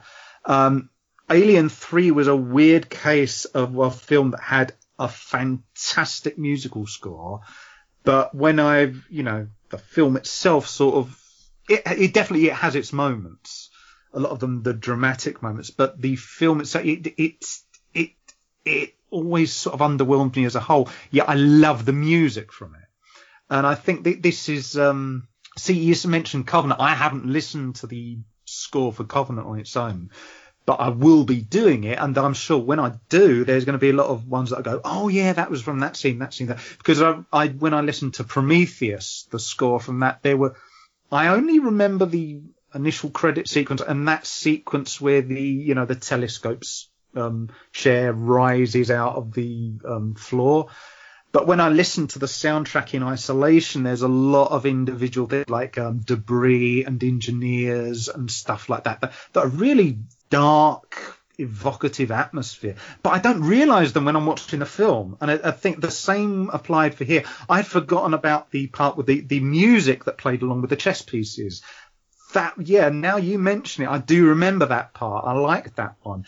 But most of the rest of it, I just remember the emulations of Silvestri's score, especially with like the jungle drums and stuff, Mm-hmm. which I think we all commented on when we were doing the Tom Clancy's Wild wild thing. Wildlands with the Predator cameo. They're those nice Predator drums which happen when you're going into the Predator zone and little things like that, those little musical cues. But yeah, it's one of those scores where I'm going to have to find a copy, sit down. I- I'm probably going to go, oh yeah, I really like this. But I, hardly any of it stuck in my mind. But that doesn't mean to say it's a bad, because it's a bad score. It just means I, you know, it, it didn't stick in my mind. Mm-hmm. So, couple. Uh, I know we've talked about a lot of things that don't make sense in this movie, but I have to bring up two last things. Otherwise, I'm going to regret it.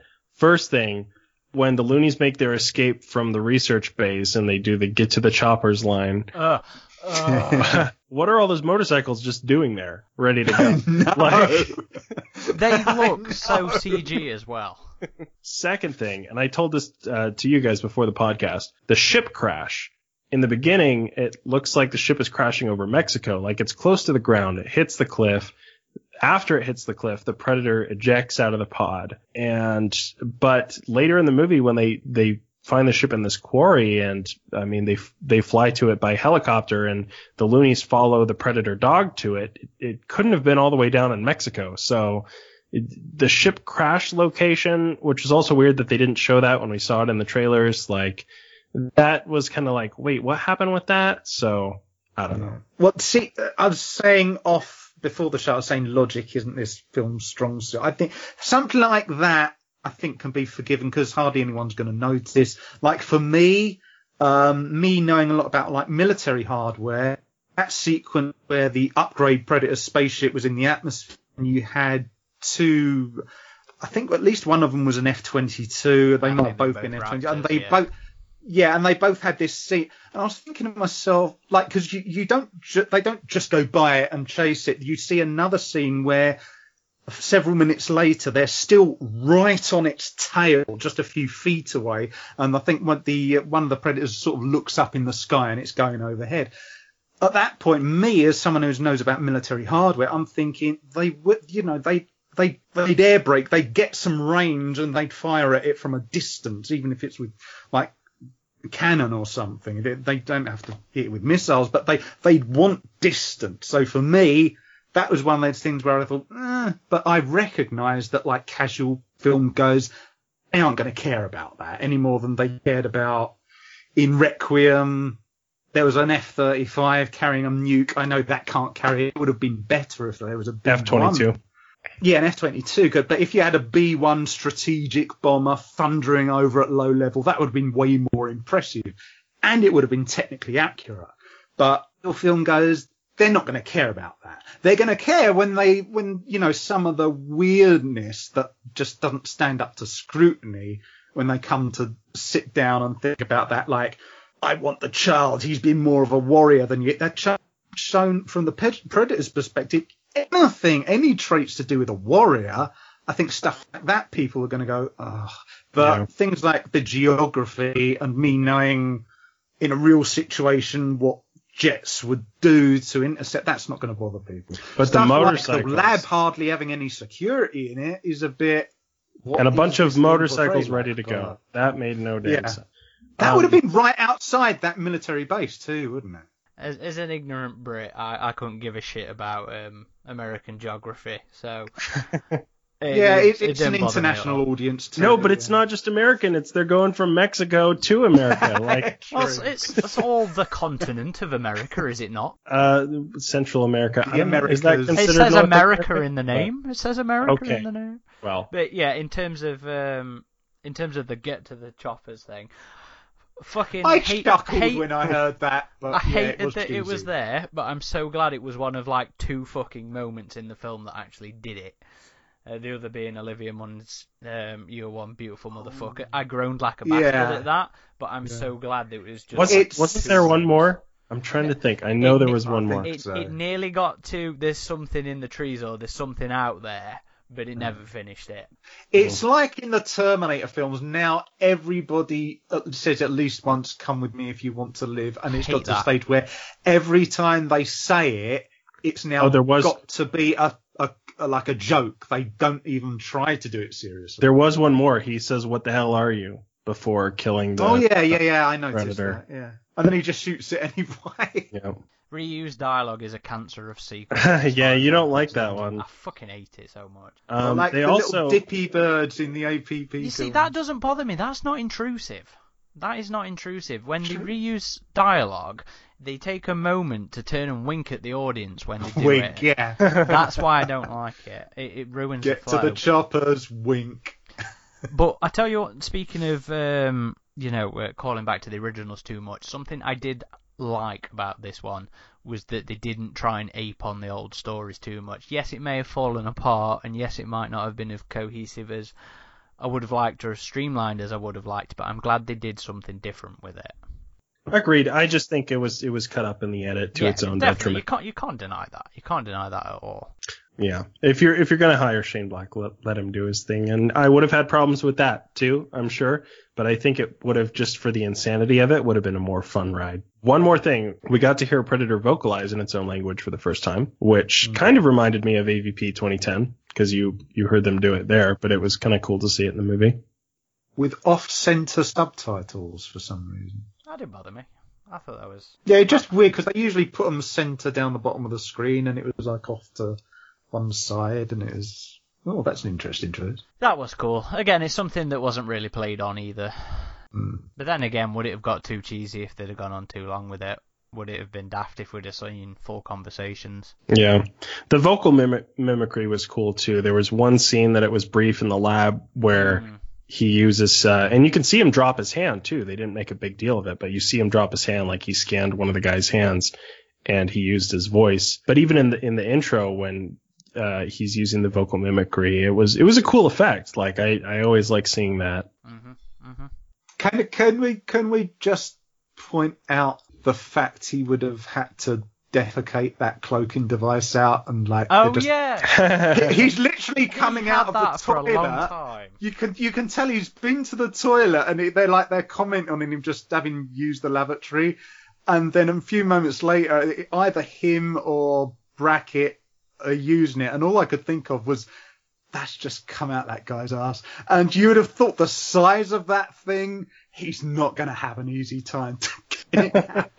How long did he have it in there as well? Well, I guess we don't actually know. it was nice and clean. yeah, that I did chuckle at that to be honest. What did you guys think of the end fight sequence? Like when they're all on the, the spacecraft and then it crashes and they fight the uh, upgrade. I thought that was okay. That was one of the bits that I thought was yeah, that was. uh, Some people have a problem with that, but I I thought it was a decent fight Hmm. I, sequence. I personally. think it was I think it was earned. I do think that one was earned. The the you know the the upgrade had been you know claymored, had been set on fire with a phosphorus fucking flare, um, stabbed Hmm. in the face, shot in the face. Yeah, I, I didn't feel like that was unconvincing in the slightest. You know, I loved the shield cutting his arm off. I mean, that must have been some fucking pain. I didn't like this shield. I, I again that goes with the tearing a hole through space. I just thought it was a little too fantastical.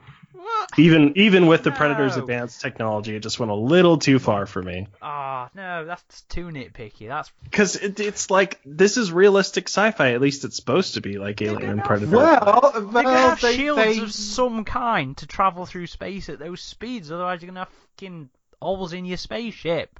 also a couple of years ago, British um, BAE they we got a form of energy shield now on tanks for um.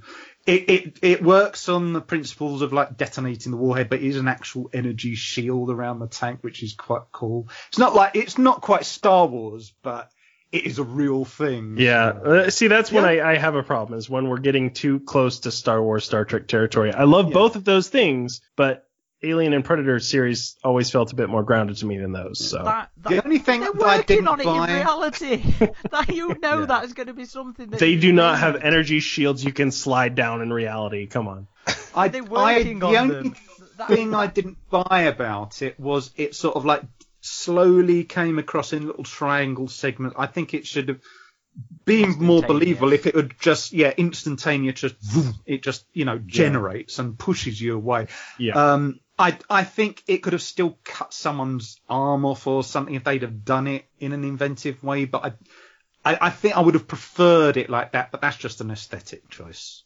I tell you what, I did have a problem with during that sequence was though the um, fucking seemingly random explosive device Um, which one? that gets put on the blade. So it took me until about my third thing to realise that it was the thing that the Brackett had thrown to get the predator, the the predator dog in the trailer. It, you don't really get a glimpse Oh. at it, but it's supposed to Yeah. be Yeah. that device.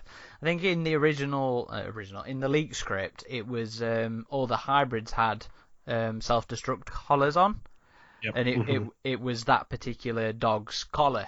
Um, Um, and he he wrapped it round the blade and shot it into it, and it detonated. I did like I did like the idea, you know, I did like the the blade embedding and detonating with a predator device. I just didn't fucking know what had happened the first two times. Yeah, there, there were some parts that were a little confusing. I think that is down to the editing.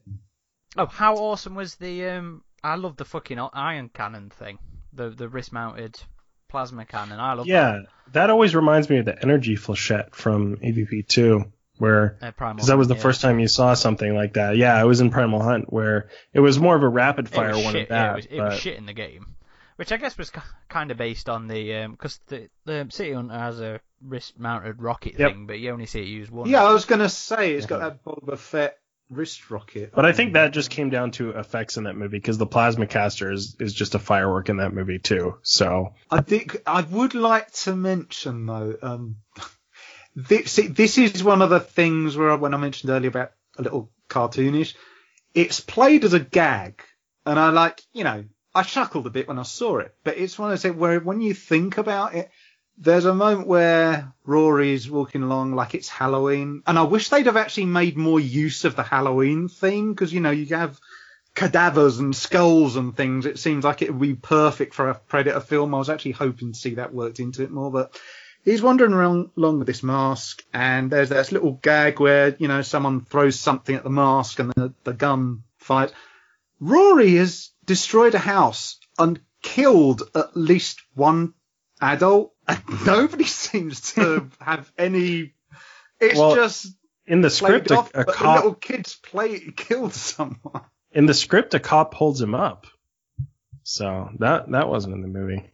No, it, he just like you know wanders along, and that's one of the other things we do. Um, some of the Asperger's will avoid, um, not pacifist, but you know we avoid violence and confrontation. And this kid who just blown up an entire house, killed someone. And he just wandering there. Just- Well, it's, it's- one of the things I didn't think of until the journey home, and I went, "Wait a minute." he's Well, yeah, I mean that was automatic, someone." and I think he he dropped the helmet because it scared him or something like that. So Oh, did anybody see? The, speaking of Halloween, did anybody see the um the red chicken suit? no, I missed that, but I heard about it. I'll be looking for it next time. I did see the werewolf though from the Monster Squad. Mm. What with all the Halloween parade? Yeah, like all the trick or treaters, the original, Mm. the original Predator. Predator suit. Yeah, Wow. Didn't know that. I think it took me until my third time to pick it up. Is it a blink and you miss it thing? Uh, not massively, but you know the speed that movie Yeah. moves at. Ridgetop, we're part of the problem. We're bitching about this film, and we've both been to see it three times. Well, again, I'll I'll say it like I told you before. Like three times is not much for me for an Alien and Predator film. Like I saw Covenant three times, and and I only paid for two of the times that I saw it. So I wish I I Bloody would, hates that. I wish I would want to see it more. To be honest, it's it's a shame. I'm still gonna get it on Blu-ray. I want to see the the Same. special features, and I hope they are extensive because for this movie it kind of feels like it needs to be. But I expect to be let down, to be honest, with the home release. I think the director's co- commentary would be interesting for this. If he's done one, that Yeah. fed up he sounds. He does. So, Ridge Top, them scores. I'll be nice. I'm gonna give it a six out of ten because it was fun. But again, I'm gonna say it's the worst Predator film. All the other Predator films for me, like the first one is like nine out of ten. Second one is about an eight out of ten. Third one also eight out of ten. Uh, this one is a six out of ten for me. But really, I'm uh, leaning towards five, but I'm like, eh, it was fun. So I'll go to six out of ten. Xenomorphine? Um, somewhere between five. The likability of the characters and the, you know, there are some good humorous moments. There are some nice action scenes. Sort of edges it towards six out of ten, so five or six out of ten. It's a, as I said, okay-ish, light-hearted action movie, but it's not what a Predator movie should be, in my estimation. Where would you place it in terms of the other films? At the, at the bottom. Uh, I, I know you have a I very I wanna say, hate relationship yeah, with I- number two. Predator, the first Predator is the best in my estimation. Predator 2, I don't like the parts where the Predator aren't, isn't in it, but when the Predator is in it, it has that mythological impact. I think that was the last of the Predator films which actually conveyed that properly. I'll put it on a par with Predators because although Oh I no. think Predator. Ooh, well, no, no, no. Here, here's my here's my thing.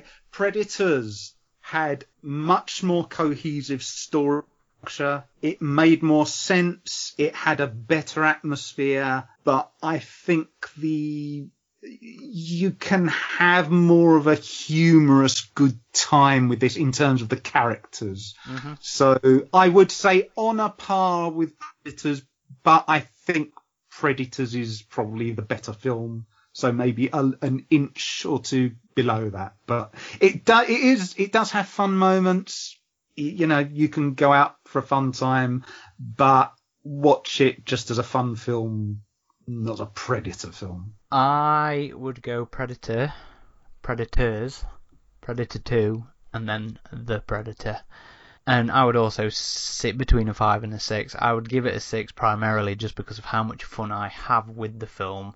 And I put that down to the cast and the characters. Um, and the effects, uh, the Predator effects. But the, the plot and the plot just falls apart for me, which makes it frustrating, and and and, and you know that, that frustrates me. Uh, it's like it's like the Star Trek reboot for me. It's fun, the character stuff's interesting, but when I think about what happens in the film, it gets on my tits. You want it to be better than it ultimately Yeah. is, and it should be better. There's there's lots of stuff in there that I would love to see just given its own story um, and and focused on.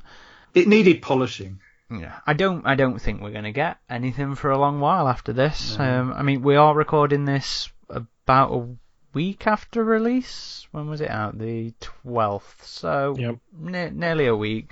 Opening weekend was lower ends of the estimate. We'll see how much of a second weekend drop it has. Um, but yeah, this didn't do as well as Fox was hoping, and neither did Covenant. So unfortunately, I think you're right. I think this will be the last one we see for a good while, especially with the Disney deal. Like, who knows how that's going to Yeah. affect things? Like, I'm wondering if it's time for AVP to come back again. Well, I was just going to say on the AVP front, between this and Covenant not financially performing well, that puts the chances of another AVP film down a few Yeah, notches, I, I- think. I wouldn't expect to see an AVP with the failures of these two. Well, not necessarily failures, but disappointments of. Um, it's all about the money. two. I mean, per- Yeah. personally, I'd rather they just go for a lower budget and go for something more low key. Yeah. Yeah, which is why I, I hope. I mean, there was some rumor about Blumhouse maybe acquiring the Alien license if Disney doesn't want anything to do with it. Yeah, but they do their films with like a five million dollar budget. Uh, that would cover de- some depends of on- the set design of an alien film. Depends on the movie. Depends on the movie. They did Upgrade as well, I believe, and that movie I heard was a really good time. Um, they I they can make watch that.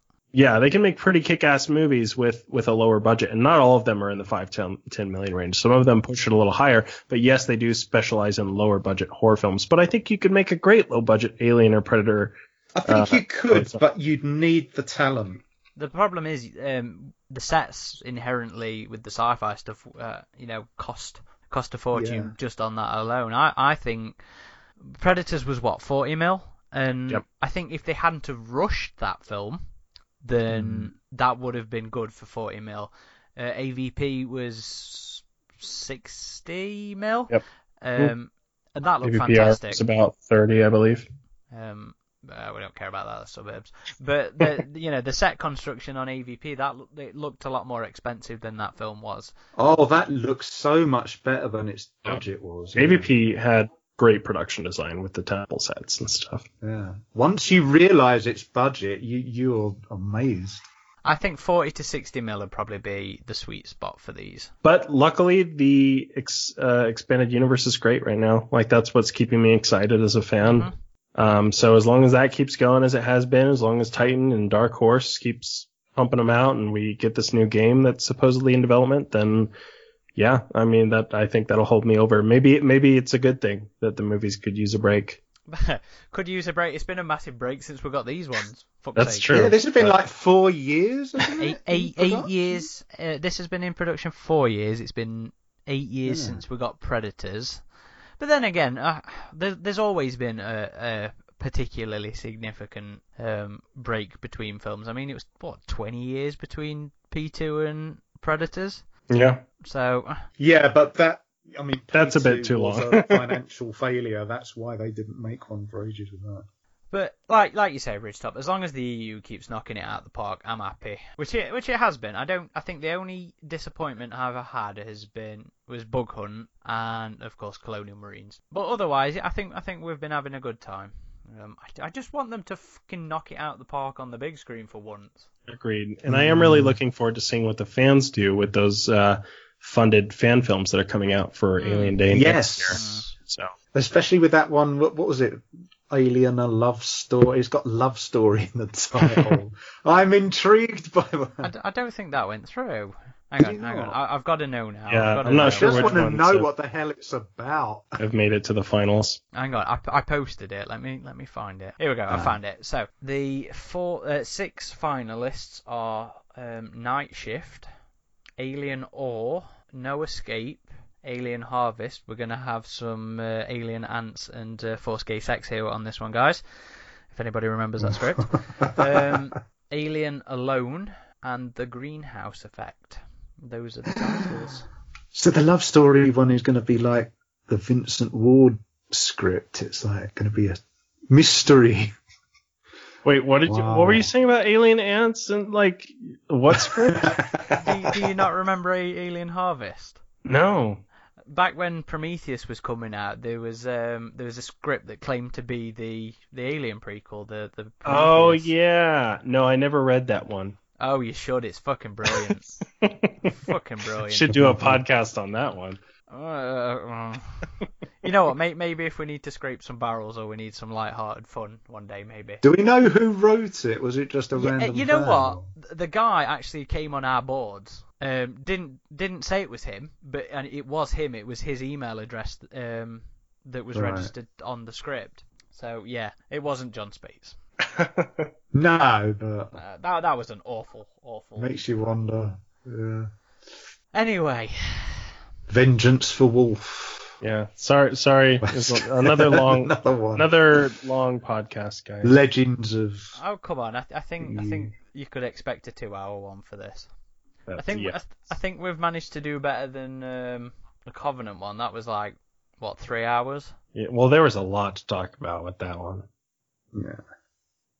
Well, there's been a lot to talk about the Predator. This has been a long time coming, and um, it is what it is. It is what it is. I yeah, have hopes for the none of home us- release. Yeah, none of us seem to be fans of it, but um, it has its high points. I just wish it had had more logical consistency.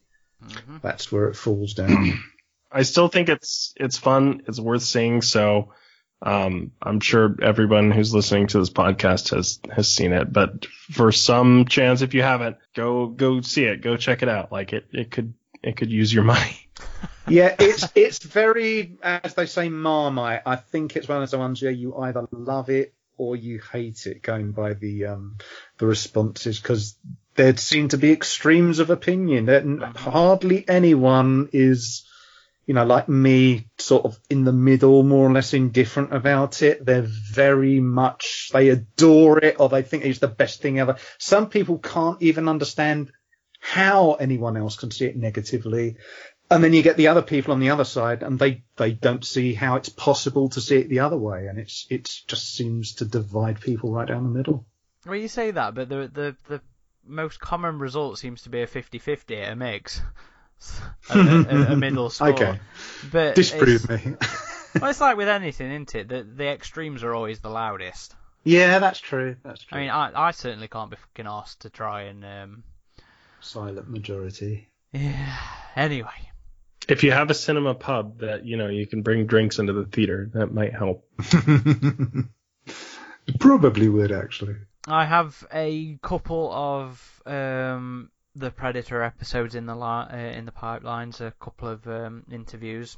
Um, should be talking to Brian Prince and Kyle Strauts, who performed as the Predators in this, uh, shortly. Um, currently flirting with Fred Dekker, actually about coming on for an episode. But if he ever hears this one, I don't think he'll he'll want to. Um, Well, we're not laying into it. We are saying there are positives. It's just that, yeah, I I won't be fucking asked if uh, yeah, if it were my script and I would I'd listen you to can't ignore certain flaws.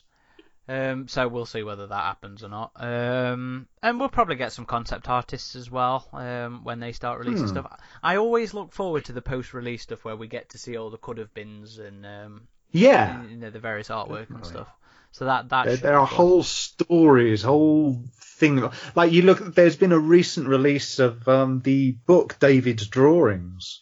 Oh, that's way good. Yeah. It's, yeah. it's all the concept. Because if you look at the um, the Adam Savage, he's got his own YouTube channel, channel, and when he went on set to Covenant, and he actually went in David's lab, and all those scrolls that you see hidden away in the walls, and they're all rolled up. He just picked one out at random. Every single one of those had art on it that was meant to be done from the perspective of David. Even if, you know, we never saw them in the film, but they were all there in case someone wanted to improvise. And it's, it's all that stuff is now collected in that book. So if anyone out there is in, uh, they're wondering to himself, what was in that lab? It's everything that it's meant to be the art as drawn from David's perspective. Um, obviously it's not going to be canon, but it's as close to canonical as, you know, a glimpse into that world as you're to get. I can't recommend that book enough. I honestly, on on a professional level and on a personal level, I just fucking love Matt and Dane. Fantastic blokes, fantastically talented. Uh, the in- there's like a mini interview book in there as well, which is really interesting. Go buy it. It- it- even if you don't like the film. I, there's no denying how gorgeous that that artwork is. Oh yeah. I don't like the film, and I love that book. It's great.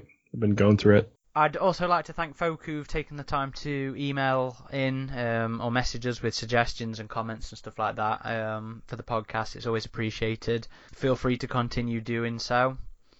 Um, it's nice to know that people, you know, listen to these things, that we take the time to research and record and then edit, because I'm quite anal with my editing of these things.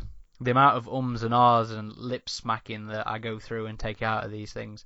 So you know, it it it, always puts a smile on our face hearing people, um, you know, comment on them. So I always share them with these guys as well in in the in the chat. So yeah, thank you, thanks everybody. If you're not already, you can check us out on various uh, outlets. We're on Facebook as Alien vs Predator Galaxy or AVP Galaxy. We're on Twitter as AVP Galaxy. Instagram is Alien vs Predator Galaxy, and obviously the website which is avpgalaxy.net And YouTube. and YouTube. Ugh, fucking YouTube. I, I really, I really want to have more time to put some more effort into that thing. I'm hoping next year. I'm hoping there's going to be a lull in shit, so I can actually generate some content. Yeah. And TeePublic as well. You know, we've got a we've got a, a store where you can buy our awesome logo um, on a shirt or on various bits and bobs. You should see work, my work. I've got fucking about three different mugs with our logos on it. Shirting Self promotion.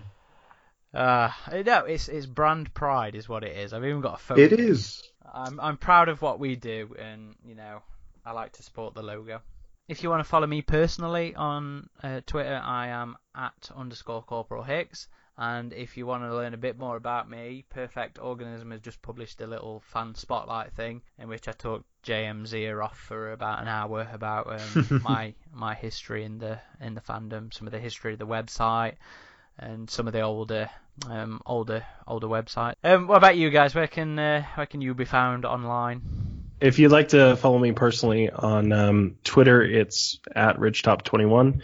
Uh, it's the same for Instagram as well. Um, I've got a Deviant Art page where I put my CGI stuff up on. It's at Centinalysis. Um, I'm not going to spell it out, but if you see my um, my my forum profile, it's got the link on there, and um, I'm getting back into that now because I've uh, I've been doing a a um, fantasy book cover project thing, which I'm still involved in, but I've um, I'm now doing a lot more of the vampire stuff, and I will eventually start putting uploading some of the stuff I've done for my Alien fan film project stuff, which is still under wraps, and I'm sure Hicks will want to interview Yeah. me and has said so since 2013.